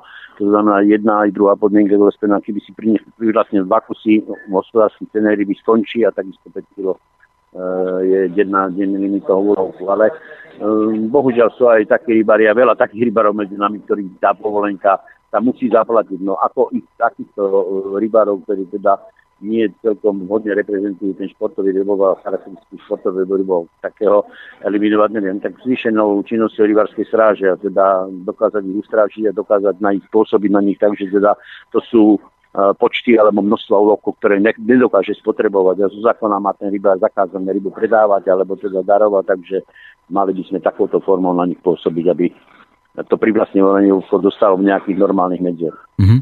A čo zaviesť, povedzme, takéto pravidlo, že jedenkrát a dosť, a to znamená rybár napríklad, ktorý bol prichytený v tom... No, to sú veci disciplinárneho charakteru, Aha. to je zase otvorené disciplinárne poriadku, to je zase len uh, snem a zase nová rada, ktorá by to mohla urobiť, pretože dneska sú tie pustí stanovené v súčasnom disciplinárnom poriadku našom, ale teda treba prísne rozlišovať, kde je hranica trestného činu pytliarstva, kde je to hranica ešte nejakého priestupku voči nejakým pravidlám RI, čo sa týka našej organizácie. Mm-hmm. No a ja vám poviem taký modelový príklad, napríklad, no čo keď napríklad človek si zabudne rybársky listok a ide loviť s, s dieťaťom a teraz chytajú a, bez privlastnenia a, povedzme ryby, chytajú na háčiky bez protihrotov, ale s tým, že povedzme ten doprovod, ten doprovod ako nemá zo sebou tie papiere, podľa zákona by toto bolo kvalifikované ako trestný čin pytľactva, ale podľa takých iných tých zákonov a podľa nejakého tej pravdy, tak ten človek v podstate nespôsobuje žiadnu škodu, pretože jednak chytá bez protihrotu, neprivlastňuje si ten úlovok a ešte je v podstate doprovodom nejakého toho maloletého. A nerozmýšľate povedzme aj nad, nad takou nejakou tou úpravou týchto vecí? Pán rektor, my sme sa značnou mierou zasadzovali na novel, za novelu trestného zákona, ktorá teda presne hovorí o tom, že kto neoprávne zasiahne do výkonu rybárského práva, dopustí sa trestného činu pytliactva. Neoprávny zásah je aj lov rýb bez povolenia, ale je na tých našich kontrolných orgánov, na tých našich členov rybárskej stráže, ktoré ja určite vediem k tomu, aby e, výrazne rozlišovala, posudzovala, keď si ten otecko s dieťaťom zabudne doma povolenku a chytá ryby a chytá na byt s e, na štakovisku, tak určite on nepredvediem na policiu a nebudem ho bezobne stíhať, pretože sa dopustil trestného činu Tam treba výrazne rozlišovať a tam je veľmi smerodatný ten prístup kontrolujúceho orgánu, či to je príslušný policajného zboru alebo či stráže, ktorý by ktorý má aj kompetenciu posúdiť mieru závažnosti takéhoto previnenia. Mm-hmm. Ale do jakej miery do legislatívy by som to určite, určite nejako netesnal, že by sa malo v legislatíve napísať, že kto si ho zabudne ten vybarský listok, tak nie je trestný čin.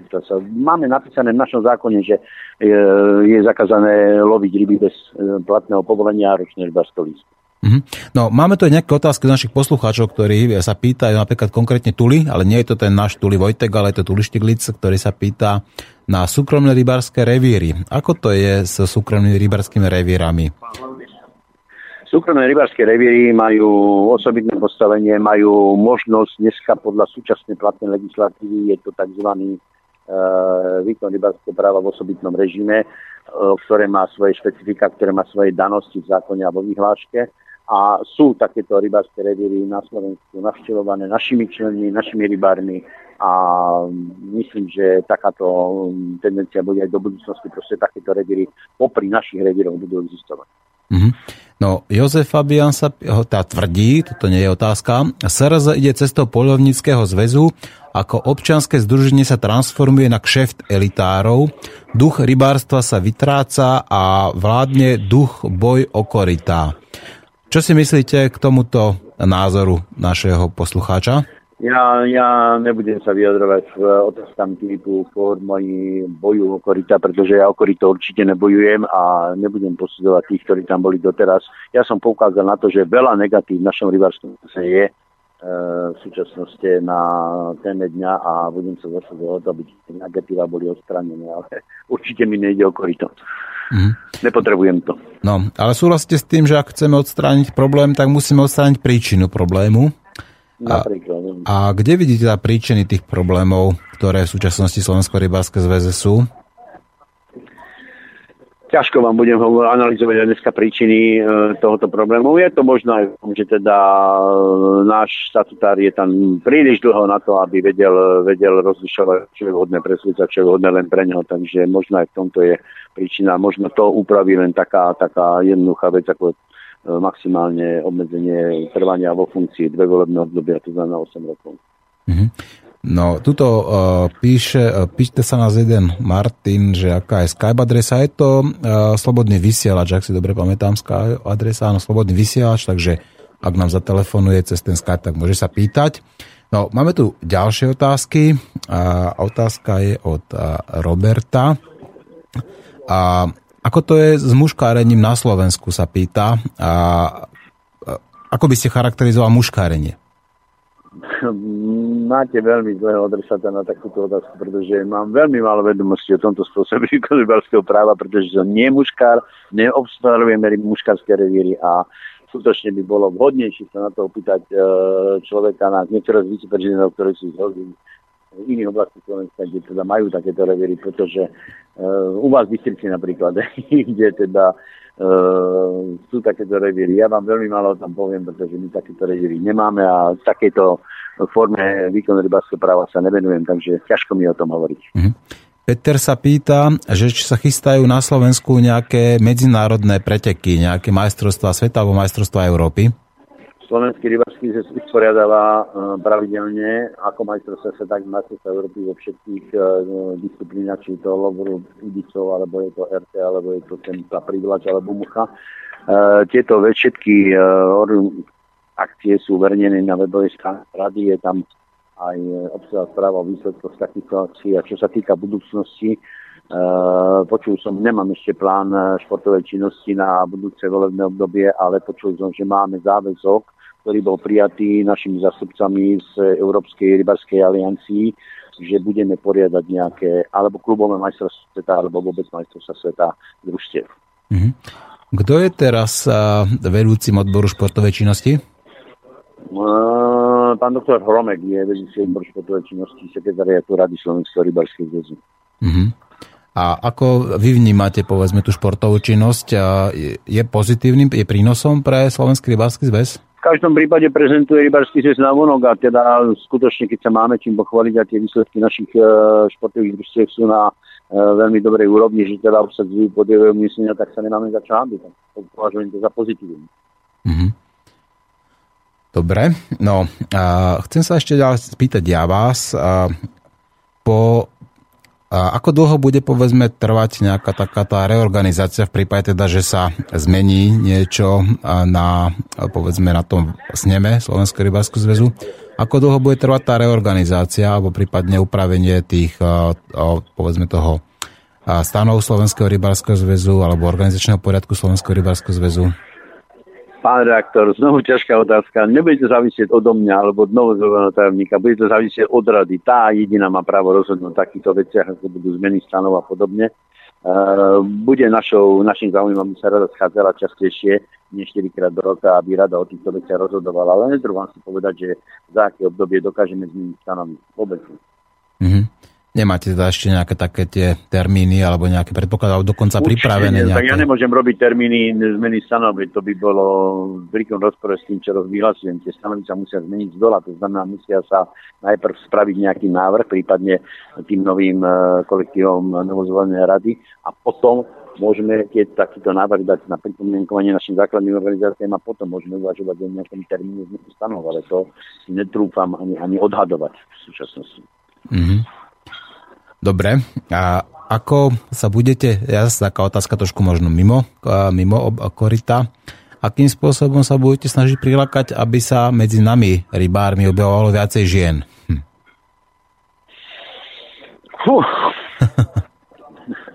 Neviem, do jakej miery by som sa vedel o to osobne pričiniť, že by sme mali viacej členiek žien rybarského zväzu, ale teda závisí to od našich členov, samozrejme, do akej miery dokážu vtiahnuť do tejto našej záloby aj svoje rodinné príslušničky za manželky, alebo teda dcery. A teda mm, e, zvýšiť e, počet e, tohoto nášho nežného zastúpenia v našej členskej základne, ale ja osobne si netrúfam na to nejako mm-hmm. sa povedať ani príčinu. No veď máme prezidentku teraz SRZ, že pani Magdalenu Janúšovú. A, a ako je možné, že sa do, na túto najvyššiu pozíciu dostala práve a žena? No je to možné, pretože má slobodný nárok sa uchádzať do takúto ano. pozíciu, pretože bola delegátkou 10. snemu a na 10. snemu sa uchádzala pozíciu prezidentky a bola uprednostená pred, proti kandidátom, ktorým bol pán Borlok myslím, z Rimavskej soboty.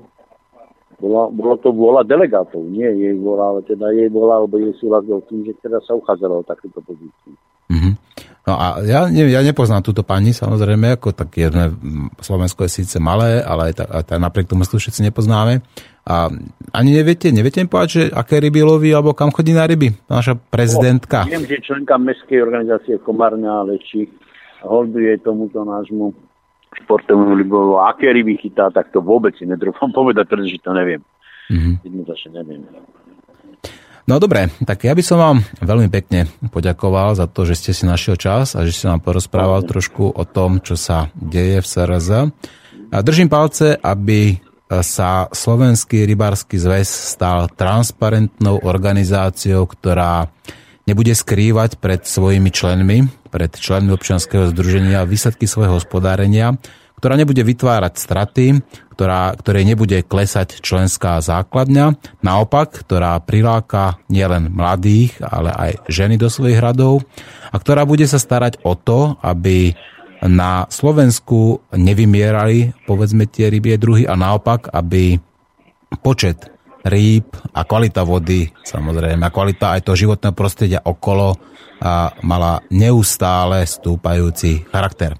Pán Peter Prsty, ak by ste chceli a samozrejme a vystúpiť ešte slobodnom vysielači s nejakými konkrétnymi názormi alebo prípadne a hovoriť o tom, čo sa deje na tom Slovensko, v Slovenskom rybárskom zväze, alebo dokonca informovať o tom, ako dopadol ten rybársky snem v tom veľkom hoteli Belvy, tak priestor dostanete, stačí, keď napíšete buď mne na mail, alebo zatelefonujete. Ešte Dobre, raz, pekne veľmi pekne vám ďakujem, do počutia, Pekný majte sa. Prajem, majte sa. Tak, počuli ste viceprezidenta Slovenského rybárskeho zväzu, ktorý nám porozprával o otlakoch, ktoré tlačia Slovenský rybársky zväz. Nie je to radostná a utešená správa, no ale radostná správa je, že sa možno teraz podarí pustiť e, ešte raz e, to, čo som slúbil, to znamená toho ex-zamestnanca Slovenského rybárskeho zväzu Norberta Krokera. Uvidíme, či mi to tentokrát pôjde. Dúfam, že áno. Aký bol dôvod vašej výpovede? Tak pravý dôvod výpovede, e, ten posledný bol ten, že pán tajomník prijal fešaka e, slečny pani Hodasovej počas mojej e, PNky, mal som pracovný úraz, počas PNky prijal teda nového človeka s tým, že ho predstavil, respektíve on sa predstavoval e, mojim podriadeným ako budúci vedúci úseku odboru správy majetku. Nakoľko ale zistil, že v stanovách sú striktné dané podmienky na vzdelanie, kde sa vyžaduje vysoká škola druhého stupňa, nemal inú možnosť len zrušiť túto, toto miesto, tak, aby zachoval e, fyzicky pána Sprušanského vo funkcii, pretože práca, náplň práce a všetky ostatné činnosti ostali e, ako pre vedúceho odboru správy majetku. Čiže len hypoteticky dal oddelenie pod pána Šateka, a hlavný dôvod, podľa mňa, prečo takto urobil, aby ma dostal z investičnej komisie. Pretože pokiaľ by som bol v investičnej komisii a čakali sa toho roku z eurofondov financie, videl by som pánu tajomníkovi na prsty. Čiže tým pádom, že pán Sprušanský nie je vedúci, nie je ani vo eh, investičnej komisii, nie je ani v správe majetku ako fyzicky ako osoba, tak vlastne e, zlikvidoval jeden pár očí a jeden mozog investičnej komisii. Nejakým spôsobom tie eurofondy on, akým spôsobom tie eurofondy on topil, stápal? Uh, topil, stápal. V princípe každý rok sme plánovali s vedúcimi stredisk e, práce. Dával som dôraz na to, aby sa robili len tie práce, ktoré si vedúci stredisk objednali. No lenže vo finále pán tajomník presúval financie s pánom Šatikom tak, aby im to pasovalo do kariet, hlavne na nákupy pozemkov, na geodetické práce a na podobné veci, ktoré nemali s udržiavaním techniky a vlastne chodu stredisk nič spoločné. Kto robil tie geodetické práce? Robili to hlavne rodiny príslušníci pani Valentovičovej, a ich nejaký známy, predpokladám. Nie všetky práce išli totižto, mali ísť, ale nie všetky faktúry išli likvidačne cez moje oddelenie. Majú, šat, majú spolu nejaký vzťah Valentovičova so tajomníkom? Podľa klebiet, ja som bol 7 rokov na rybárskom zväze, majú intimný vzťah. Hmm. Čiže presúvali peniaze z eurofondov nejakým spôsobom na nákup pozemkov. Áno. Geodetické zamerania robila spoločnosť, ktorá patrila pani Valentovičovej, alebo... Mm, manžel jej, pokiaľ žil, robil nejaké práce, pokiaľ sa pamätám, myslím, že je niečo aj syn. No a... Akým, akým spôsobom boli financované tie úvery na opravy? Kto to financoval? Jak to bolo financované? Cez čo? No v, v plán... financie zostali tak e, očesané, ako ostali očesané a vlastne sa e, len to robilo, čo bolo v pláne. e, Čiže sa ktorý- peniaze z, z plánu zarybnenia presúvali niekde inde? Áno. Predpokladám. Pretože, pretože nikdy nebolo dostatok financií na uh, údržbu a na uh, nákupy novej techniky. A, Kto ti to smysl podpisoval? no, kto má podpisové právo? Robila to prezidentka? Určite áno, aj ona. Robil to pán Šatek?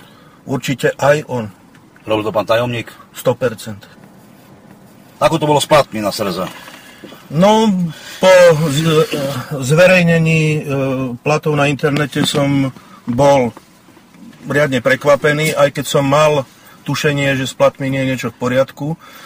A to z toho dôvodu, keď sme sa bavili s pánom inžinierom e, Krajčom, vedúcim výroby, a kvázi sme porovnávali platy. Ne- Nepovedal mi síce napriamo, ale keď videl moju výplatnú pásku, povedal, že za tie peniaze by ani z nevs- nevstal. Na to som mu odpovedal, keby som mal sklad mrazených struhov na starosti ako ty v Povazkej Bystrici, asi by som mal aj ja vyšší plat. A na to mi on odpovedal, že to je len slabý odvar, čo on všetko musí vlastne kvôli tomu, aby mal taký plat robiť. A pravdepodobne aj chce, keď to robil. Čiže pstruhy nejakým spôsobom schovne Tony, predávali? tony pstruh, e, pstruhov mrazených išli do mraziaku k pánu tajomníkovi. Vlastne prakticky jeho zariadenie, e, bol som tam aj ja mu nosiť pstruhy, tak viem, že sa skladá z jednej postele a z mraziakov tej izby. No a vlastne jeho tvrdá mena je mrazený pstruh. Tým sa snažil ovplyvňovať. Čiže týmto spôsobom uplácal nejakých štátnych úradníkov? 100%. Na akom odvetví? Kde, v ktorej časti štátnej správy?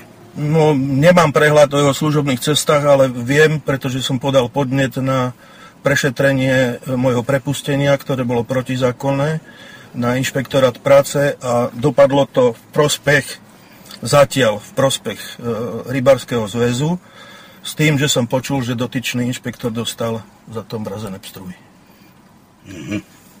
Čiže inšpektorát práce bez problémov za úplatok urobil niečo, čo urobiť nemal. Pravdepodobne, tak som Pravdepodobne. počul. Mhm. Nejakým spôsobom iným ešte uplácal členov rady? Nemám dôkazy, ale e, bez listka sa, teda bez vetra sa listok nepohne, počul som o tom. Mhm. A neviete, ktorí členov rady boli placani, ktorí členov rady boli placaní? Konkrétne vám menovite nepoviem, ale e, je to zrejme z hlasovaní. Mhm. A kde sa nachádza to zariadenie, kde má mrazáky? No v jeho mm, byt by som to nazval, alebo dvojgarzonka, no priamo v budove. Srz. Áno. Častokrát som s mojimi e, vodičmi riešil nejaké veci, čo sa týka vnútornej e, správy e, Rybarského zväzu budovy. No a volal som vodiča, že teda ideme tam a tam. Povedal mi, že nemôže, pretože naklada tajomníkovi pstruhy na stredisku v Povazkej Bystrici. Čiže v podstate cez naše vlastné strediská korumpoval štátnych úradníkov aj všetky ministerstva, všetkých dookola Určite áno. strúmy. Určite áno. A ďalšia vec ešte, na ktorú som zabudol, e, dostali sme zálohu na kúp nákladného vozidla, e, špeciálneho na prevoz rýb. E, Dva mesiace asi sme s, so šoférmi ladili s firmou, ktorú sme našli cez internet v Povazkej Bystrici, ako má ten kamión vyzerať podľa potrieb vodičov, podľa ich skúseností.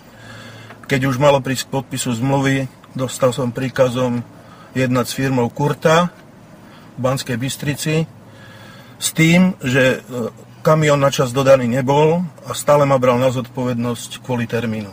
Toto bol e, jeho špecialita, nedať brávomoci človeku, ale zodpovednosť vyžadovať za všetko. Čiže prakticky za jeho rozhodnutia nesli e, koľkokrát dôsledky podriadení. Čiže platmi, ktoré sú premrštené na rade, si upláca zamestnancov. 100%, áno. Viete povedať, ktorí sú to presne zamestnanci? Menovite. Menovite viem o inžierovi Krajčovi, o, o pani Magara Vaclavovej, o pani inžierke Valentovičovej a mm, mám podozrenie na inžiniera Šateka, ale musia to robiť nejak rafinovane. Ale tým, že inžinier Šatek je na ekonomickom oddelení, určite bude vedieť si nájsť formu, aby si to kompenzoval lebo neverím, že za ten plat, ak, ako deklaroval vtedy, keď sme v podstate nastúpili naraz, dá sa povedať, síce ja trošku neskôr, ale platy sme mali akože rovnaké, neverím, že by za ten plat robil tie podvody, ktoré robí. Čiže klasickí zamestnanci sú platovo škrtení na minimum. Áno. A smotánka v počte možno 5-6 Áno. je nadštandardne odmenovaná. Áno. Mhm. Naviac e, celý čas som nedostal pracovnú zmluvu. E, Priamými podriadenými boli dvaja vodiči, e, domovník a pratovačka, o ktorých platov som ja nevedel a nemohol vedieť nič, neviem prečo.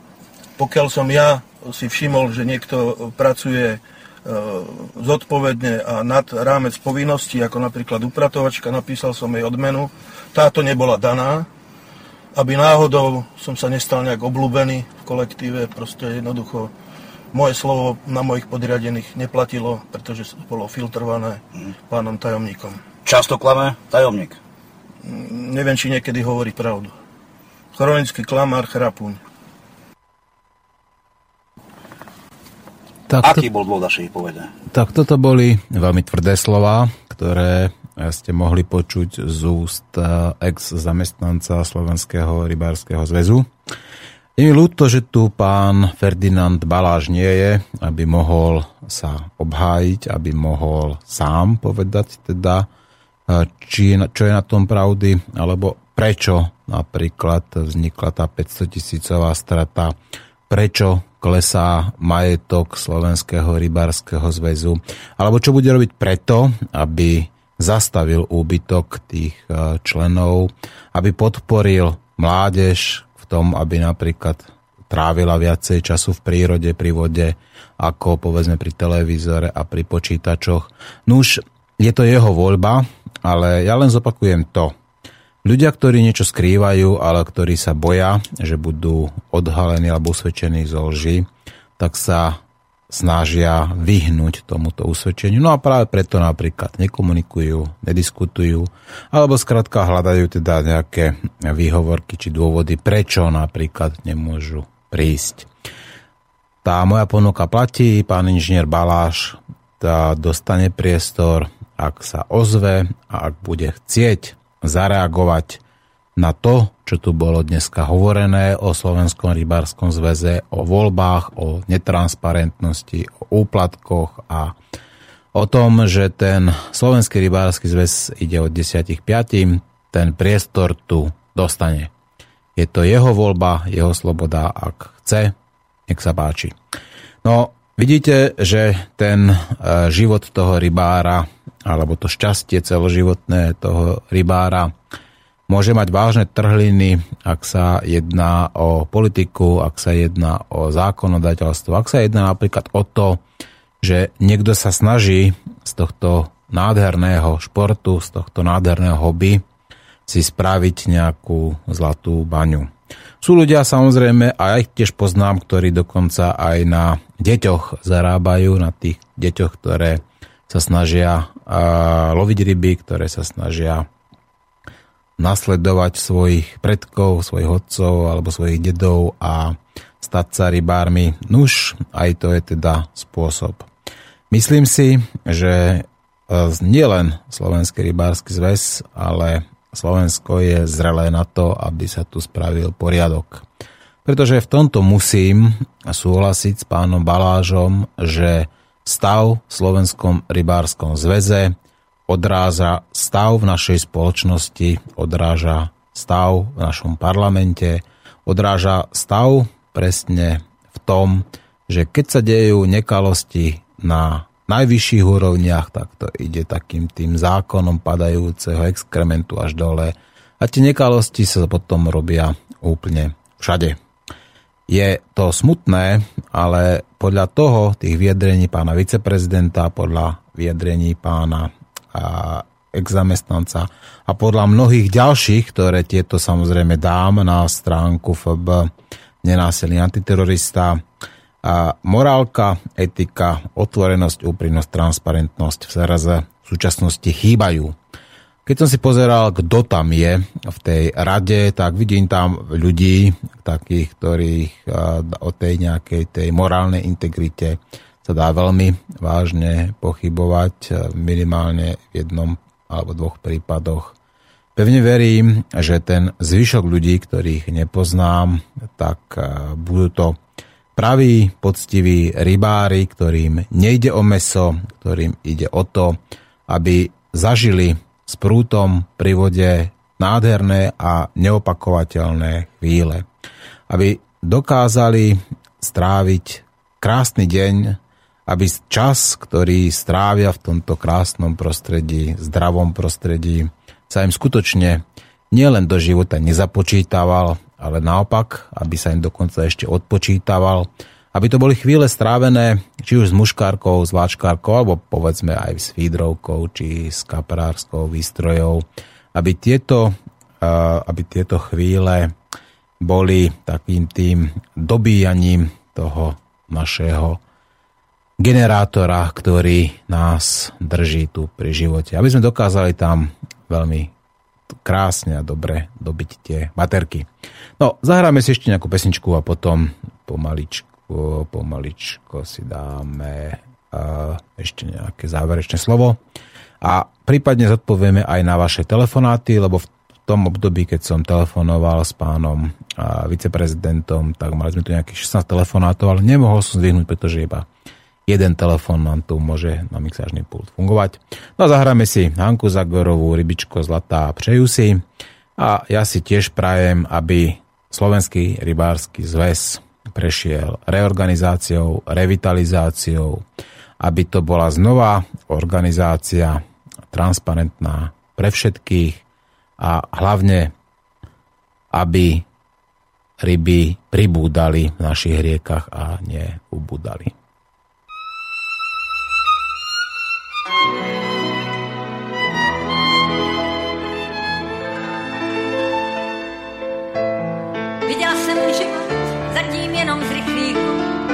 Nikde nestaví.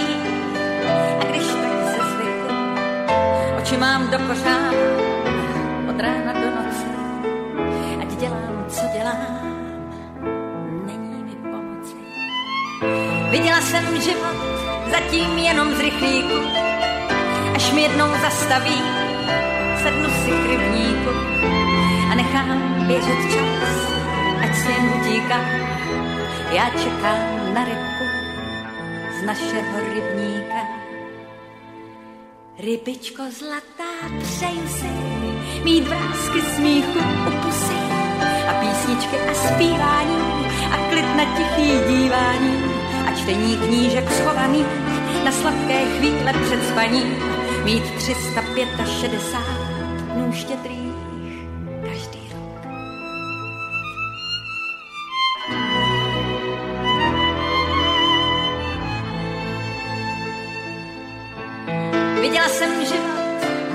jenom z rychlíku, často mi chutná, jak listy štovíku.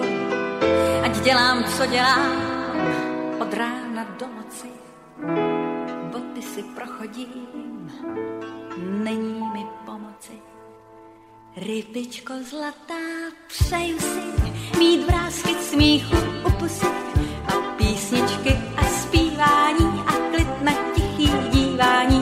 čtení knížek schovaných na sladké chvíle před spaním mít 365 dnů štědrých každý rok.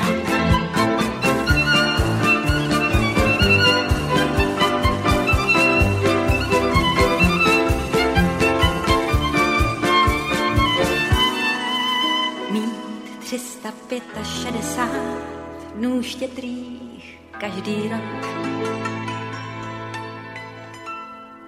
Rybičko zlatá, přeju si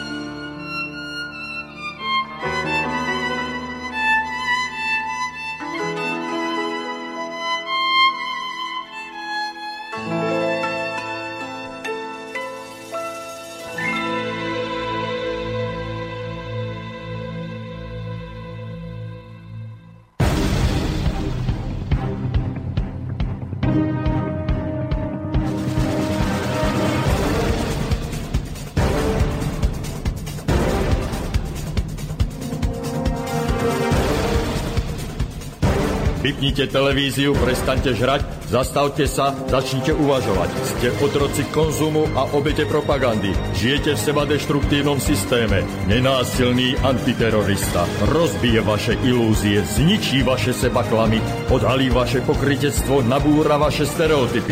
Ale pochopíte, ako funguje systém. Tak toto ďalej nejde.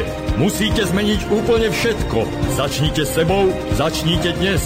Zajtra je neskoro. Nenásilný antiterorista.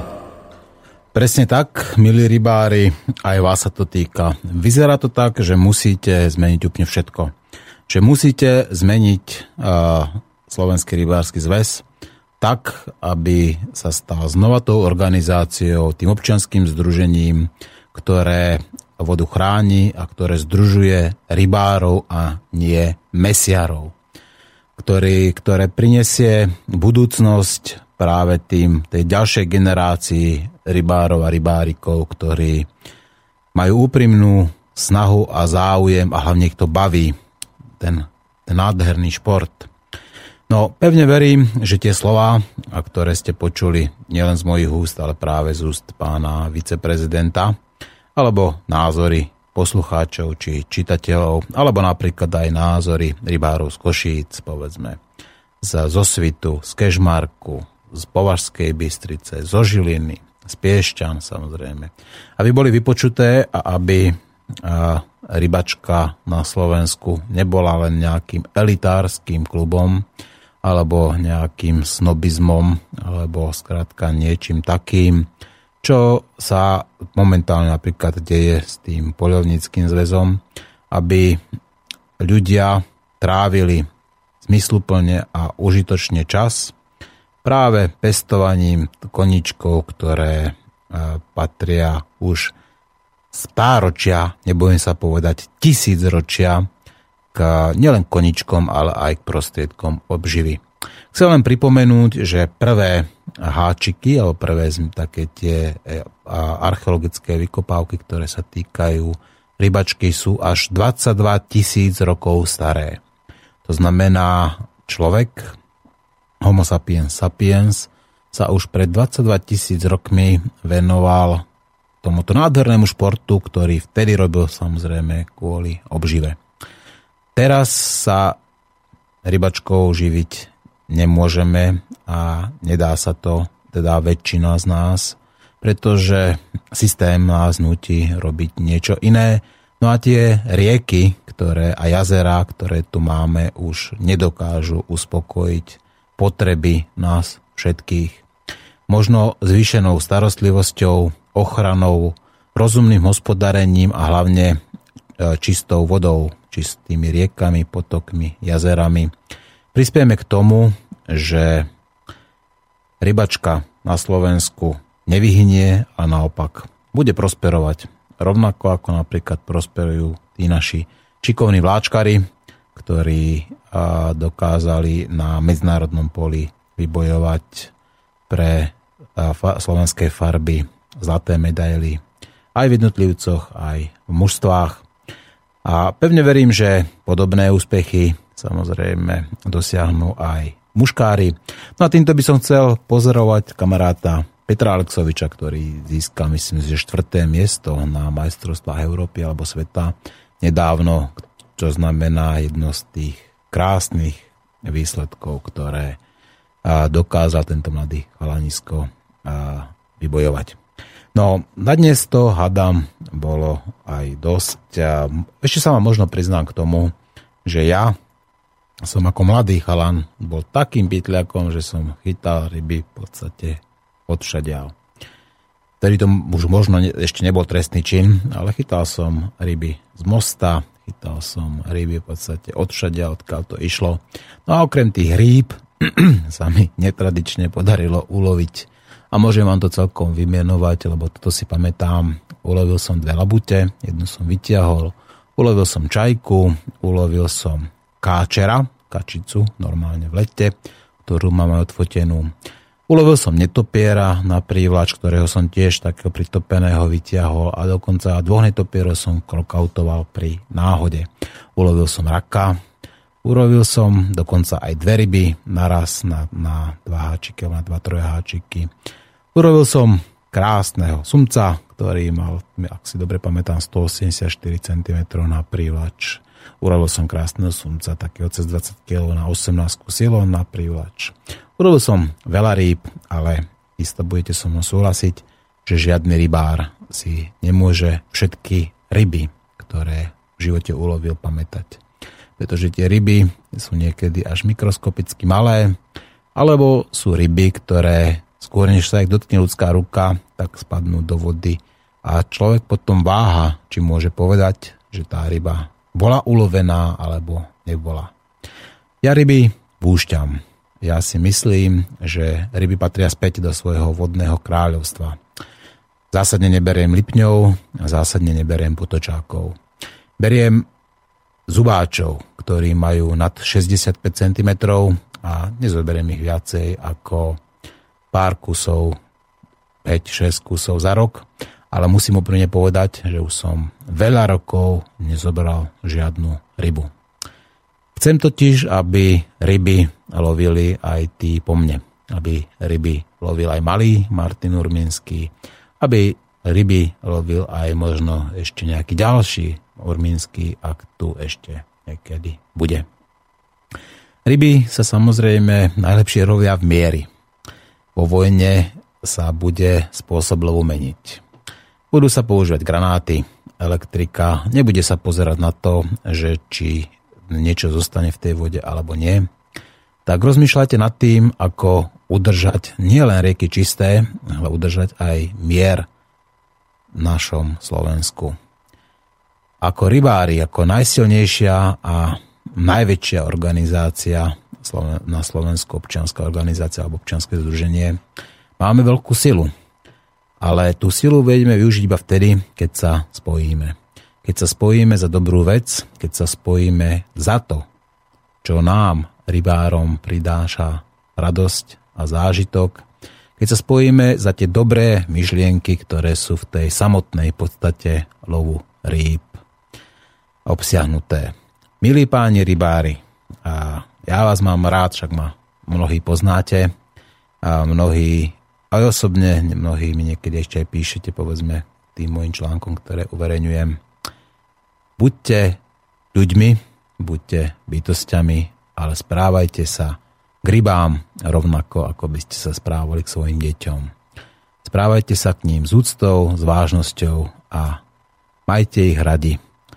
Najkrajší Najkrajšie je na rybačke, keď môže človek darovať nejakej bytosti život. Robte to čo najčastejšie, ono sa vám to vráti. Tá dobrá karma existuje. Tak prajem všetkým rybárom Petrov zdar a púšťam vám Karla Zicha a priznávam. Áno, priznávam. Bol som pytľakom a kľudne aj budem, pretože v tomto systéme je porušovanie zákona štandardom. Majte sa.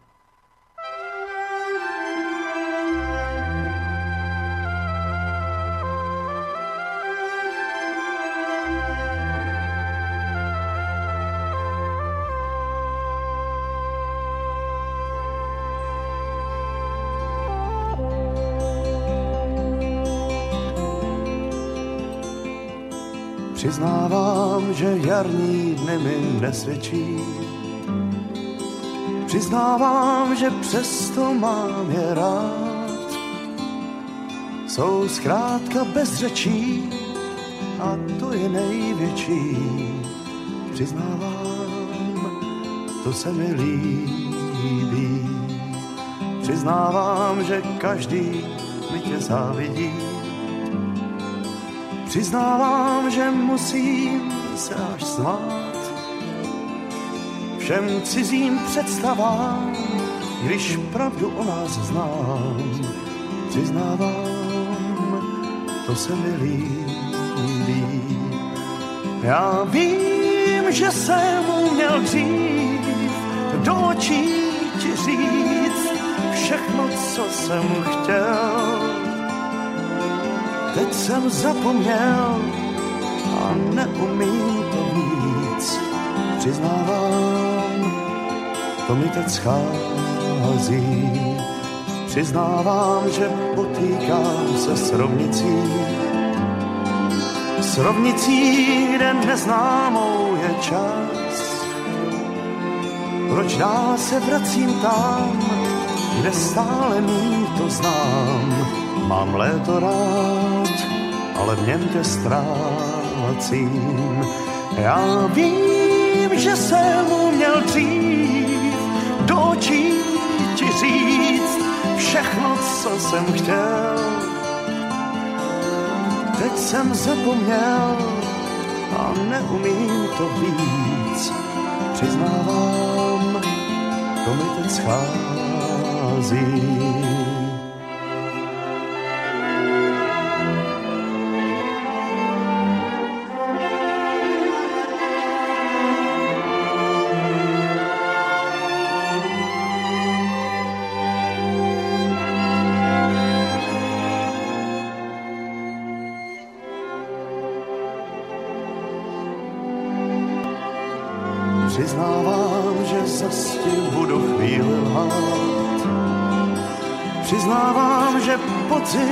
Přišel dřív. Sny tiše mrholí, jen trochu zabolí. Když přiznávám, že se ti ztrácím. Já vím, že jsem uměl dřív do očí ti říct všechno, co jsem chtěl. Teď jsem zapomněl neumím to víc. Přiznávám, to mi teď schází. Já vím, že jsem uměl dřív do očí ti říct všechno, co jsem chtěl. Teď jsem zapomněl a neumím to víc. Přiznávám, to mi teď schází. fazer.